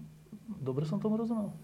Tam to bolo komunikované, to bolo, že nejaké rodinné ale veci, ale akože, ja neviem, ja neviem detaily, to som sa nepýtal, takže neviem, či mám k tomu komentovať, ale, ale je to podobné, ako keď niekto sa nevie jednoducho namotivovať no. bez divákov, možno, že mal nejaký taký problém a neviem, či to bolo naozaj rodinné udalosti, alebo jednoducho mal problém byť psychicky akože v tej hre. A ešte zavretý v tej bubline. Áno. A ešte tak... zavretý v tej bubline. Možno, že toto bola nejaká, nejaká možno To je ako vec, herci, že je, že je divadlo a teraz hrajú a že prázdno. Tak ako aj keď počúvam tých hercov, tak hovoria o tom, že proste, že ten kontakt s tým divákom a tá, tá, tá atmosféra a ten, to všetko, že to je to, čo robia napríklad aj to divadlo lepším potom. Že oni vedia tí herci úplne inak zahrať tú rolu, keď, keď vidia ten kontakt a je tam a tak ďalej, tak ďalej. To je v podstate to isté aj, aj, aj v športe. E, záverečná otázka pre vás všetkých troch.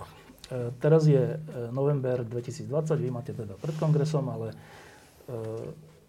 tým život nekončí, budú snáď majstrovstvá sveta, budú, bude pokračovať hokejová liga, budeme všetci dúfať, že tento štát sa troška zamyslí nad prínosom hokeja a nad svojím prínosom hokeju.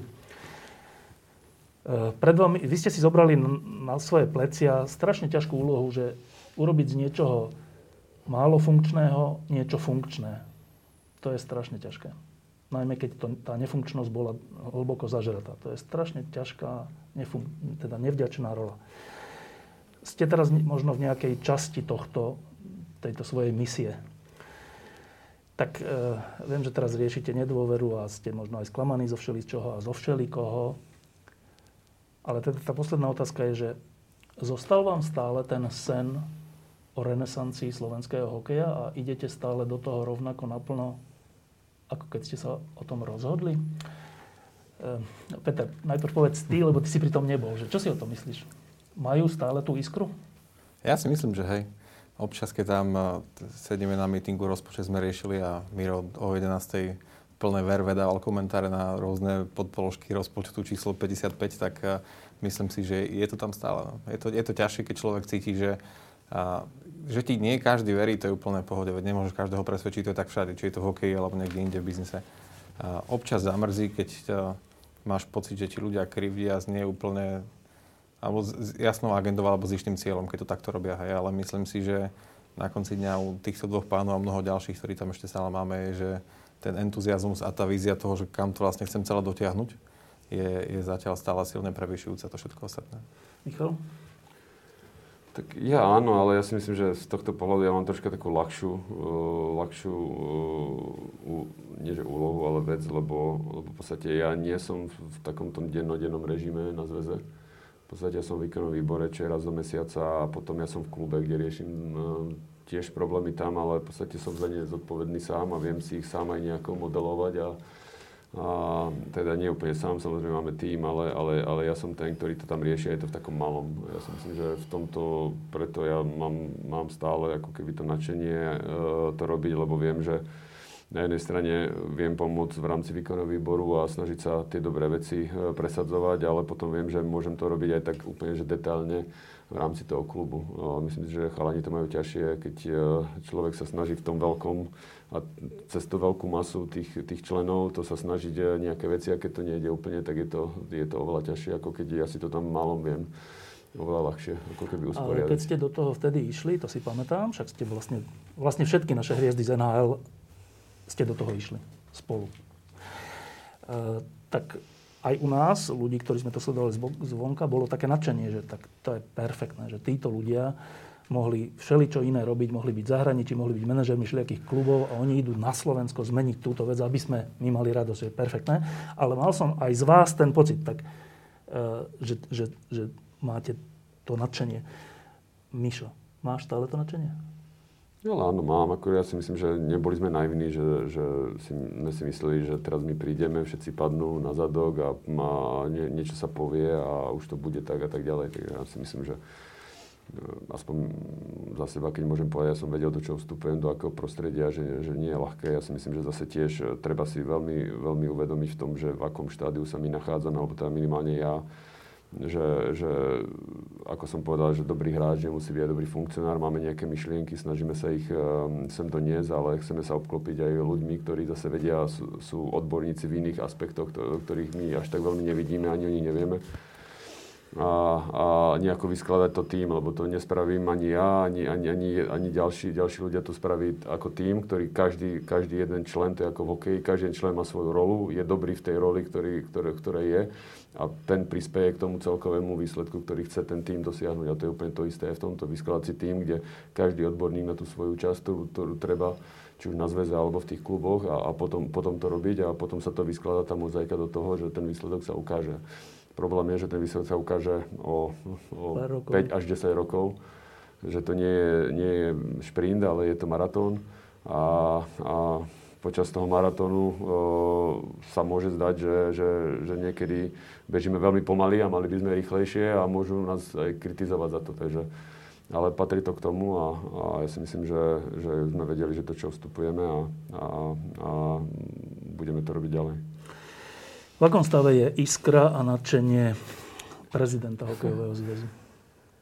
No tak ja by som povedal, že nedokážem robiť nič bez nejakého presvedčenia alebo nejakej viery, že sa niečo môže podariť. Samozrejme, že uh, veľa vecí, z veľa vecí som netrpezlivý, lebo ako hráč, keď som odohral zápas, tak som mal okamžitý výsledok, že či som robil dobre alebo zle. Keď som robil nie úplne dobre, tak som si to vedel zanalizovať, vedel som to opravím, vedel som vedieť niečo začať trénovať alebo na budúce zahrať niečo inak alebo lepšie. Čiže som vedel, hneď som mal výsledky a vedel som sa nejak analyzovať a nejak postupne zlepšovať. Toto v tejto práci manažerskej, prezidentskej, e, ten výsledok naozaj, e, ako keby tá, ten feedback a tá analýza, že či robíme dobre alebo zle, e, mi chýba. Takže my v podstate, myslím si, že prvých pár rokov pôjdeme ako keby v hmle, kedy tá viditeľnosť nie a nevieme, či ideme či ideme úplne, úplne dobre ako rýchlo, ale ideme tak, ako sa dá, ako to možnosti momentálne na tej ceste um, umožňujú. Čiže, ale vieru, že sa dostaneme niekam, samozrejme som nestratil a mám, inak, inak by som to nedokázal robiť. Takže, takže v tomto verím a preto aj tu dneska sedia títo ľudia so mnou, lebo, lebo sú tu ľudia, ktorým záleží na slovenskom hokeji a takíto ľudia sú aj v kluboch. Sú to samozrejme niektorí manažeri, ktorí to robia srdcom sú tu, je tu kopec trénerov, ja neviem, stovky trénerov na Slovensku, ktorí pracujú s deťmi a, a, a čakajú doslova na to, e, aby, aby sa veci začali hýbať správnym smerom a to sú, to sú tí ľudia, na ktorých ten hokej stojí a pokiaľ títo ľudia budú chcieť a budem cítiť od nich podporu, že, že chcú, aby sme tomu pomáhali a napomáhali a, a zlepšovali veci, tak, tak si myslím, že zatiaľ budem tomu aj ja sa snažiť pomôcť teda tou svojou účasťou. A hovorím ešte, keď sa vrátim na záver, teda k tomu, že my keby sme aj teraz e, tú dôveru, poviem, získali a mali ju a teraz presvedčíme aj rodičov a príde nám, príde nám teraz e, budúci rok na, na štadióny, ja neviem, o 20% detí viac alebo o, o, o 1000 alebo 2000 detí viac po celom Slovensku, tak, tak e, my v podstate na to ani nie sme pripravení. Lebo pre, ešte sme v tej debate zabudli povedať, že tá naša infraštruktúra hokejová, tie naše štadióny, máme ich asi 70 na Slovensku, 90% z nich sú staré štadióny 50 a viac rokov z tej éry minulej, ktoré dožívajú, majú starú technológiu. Čiže tu je, tu aj keby nám viacej detí prišlo, my sme tak napnutí, že my by sme im ani možno nevedeli poskytnúť tie extraladové plochy a lady, čiže toto je obrovský problém. A pre ten rozvoj, ktorý do budúcna my chceme robiť, naozaj budeme potrebovať to, aby ľudia, ktorí budú na ministerstve školstva, štátni tajomníci, ja neviem, ľudia, ktorí proste budú viesť a rozhodovať o tých financiách, kam pôjdu, čo, aká bude tá politika štátu, tak potrebujeme, aby toto chápali a chcú zachovať teda ten status a to, čo hokej v minulosti pre Slovensko robil, tak budeme naozaj potrebovať nejakú pomoc a, a myslím si, že tie veci sú tu nachystané, myšlienky sú tu, know-how je tu, je tu, sú tu pekné projekty pripravené, ale Myslím si, že sám, sám o sebe to hokej nespraví a bude, bude externú pomoc určite na toto potrebovať. Dúfam, že ju dostanete. Peter Krul, Mišo Hanzuš, Miro Šatan, ďakujem, že ste prišli. Um, ešte mám dve také otázky. Mišo, nehrozí náhodou zánik klubu Banská Bystrica? Nie, nemyslím. Teraz po... Či len Ačka? Tak, tak to bolo komunikované tým, že vlastne ja som prebral len mládež. Čiže, čiže toto bolo od, išlo od, od mužov ktoré sú zase akciová spoločnosť a je to, je to, je to uh, separátne a, a tým, že už teraz vlastne uh, celý rok nie, nie je štadión, lebo teda mala prebiehať rekonštrukcia, ne, neprebieha, tak uh, sa prezident vyjadril, že teda ak by to sa natiahlo do tej ďalšej, tak tým Končí pádom by končil, lebo, lebo to je ako likvidačné pre, pre, pre klub, o, o, ktorý vlastne žije z toho, že má štadión a divákov. má príjmy z divákov a z reklamy a tak ďalej. Tak ďalej. A jak to dopadne? Prosím? Jak to dopadne? Fú, ja neviem vôbec. V rekonštrukciu stále nevieme, že teda možno, možno keď me, zastupcovia mesta sa vyjadrujú, že môže to byť schválené každým dňom, ale zatiaľ to nie je, takže stále tak čakáme, že teda či bude rekonštrukcia alebo nie. Zatiaľ sme len na jednej ľadovej ploche, na tej tréningovej, ktorá je fakt, že sa, začala stavať, keď je, ja som mal, myslím, že, že 7 rokov alebo 8, vieš, druhá alebo tretia, tak ktorý sa postavila, na, bola otvorená, sa, post- sa zakryla a vtedy je taká. Tak na nej trénujeme, e, je malička, e, len jednu plochu máme a to je ten, čo Šarky hovoril, my máme tak veľa detí tým, že, že, že ten klub e, mužský bol tak úspešný, 3 roky majstri, že, že my, máme, my máme, nie že obrovský problém, no to je dobrý problém, ale proste my potrebujeme oveľa viacej trénerov, lebo máme v ročníkoch tých nižších máme 40 detí, 50 detí a tam potrebujeme minimálne ďalších, že 6-7 trénerov aby boli na ročník a, a potrebujeme ľadovú plochu. My, my by sme aj radi mali, uh, ešte robili aj nábor, ale a nemôžeme, lebo vieme, že by sme ani tie deti nemali kde umiestniť, lebo, lebo už aj tie dve plochy, čo Bystrica má, nestačia nám na to, čo by sme chceli. A keby sme chceli pre deti vytvárať prostredie, nehovorím o tom, že teraz pri rekonštrukcii máme len jednu. Hmm. Čiže, čiže to je ten problém, ktorý, ktorý, ktorý Miro rozprával, že my to reálne tu už máme, že, že my sme si povedali, že momentálne sme na hrane toho, že tie deti máme kvôli ľadovým plochám. E, keď sme ešte pred dlhými rokmi, keď sme sa aj vlastne spoznali a viackrát sme boli aj pod lampou a tak, tak vy ste mali, že malé deti postupne sa vám rodili a tak. A teraz sa chcem opýtať, že e, postupom času som zistil, že obidvaja aj tvoj syn, aj tvoj syn že sú hokejisti. Až takí nadšenci hokejisti, teda o tvojom synovi viem, že to, ten chcel dávať 10 golov na zápas. Ale dneska už... Ma... Každý? Ja som chce každý, veru. To je, nie je rozdiel. Dneska už nemajú 3 roky, ale koľko? 14. 14 rokov. Mm. Stále chce dávať góly? Áno, áno, bohužiaľ. Teraz nemôže, lebo kvôli kolenám a rastovým problémom, tak je na chvíľku odstavený od toho, takže, ale myslím si, že to je túžba každého chlapca asi byť čo najviac vo svojej partii na lade a hrať, takže takisto aj on. Čiže ide byť z neho hokejista? To neviem, to neviem zaručiť, ale uh, určite súčasťou jeho výchovného procesu je aj hokej. Mišo? No, ja tiež uh, malý hrá hokej a zase to je to, čo my rozprávame, že, že, že ten, ten hokej e, chceme najprv prebudiť tým deťom vášeň k pohybu, športu a, a teda ak aj hokeju, tak aj hokeju a tá vášeň v tých rokoch, e, e, môj syn má 8 rokov, je tá najdôležitejšia vec, tá vášeň. Majú? Majú, zatiaľ ju má, zatiaľ ho to baví, zatiaľ sa teší na tréningy, ale má vášeň aj na, pre milión iných vecí, ktoré, ktoré chceme, aby robil cez, cez šport, pohyb, ale aj Lego a všetky tie iné veci. Čiže momentálne je tá vášeň tá najdôležitejšia v tom jeho rozvoji, v tom výchovnom procese. A jedna z vecí je aj hokej, ale je aj ďalších veľa vecí, ktoré, ktoré, ktoré, ktoré chce robiť a snažíme sa ho podporiť. A to, že čo bude ďalej, tak to bude kompletne na ňom potom. Peter, aké je spolupracovať s týmito dvoma pánmi? Príjemné, musím povedať, že sú obidva, najkrajšie na tom celom je, že oni sú nielen skúsení hokejisti a majú za sebou aj pred sebou veľa, veľa tých hokejových vecí, ale hlavne obidva sú veľmi hodnotoví a slušní ľudia. To je jedna z mojich hlavných kritérií, s kým chcem alebo nechcem pracovať. Je najprv sa pozriem, čo je zač a či máte správne hodnoty. A samozrejme tie skúsenosti sú hneď za tým, ale ich charakter bola to prvá vec, ktorá vlastne presvedčila, že do toho chcem ísť a spoločne už to nejako vyriešime, aby aj tie veci boli úspešné. Ale... A Vieš, že oni majú, že oni majú aj Stanley Cup obidvaja. Aj majstra sveta obidvaja. Ja som všetky tie zápasy som pozrel. Všelijaké iné majstrovské šely, čo? Diskusie pod lampou existujú iba vďaka vašej podpore. Ak považujete program pod lampou za zmysluplný, pomôže nám už 1 euro za diskusiu. Vopred vám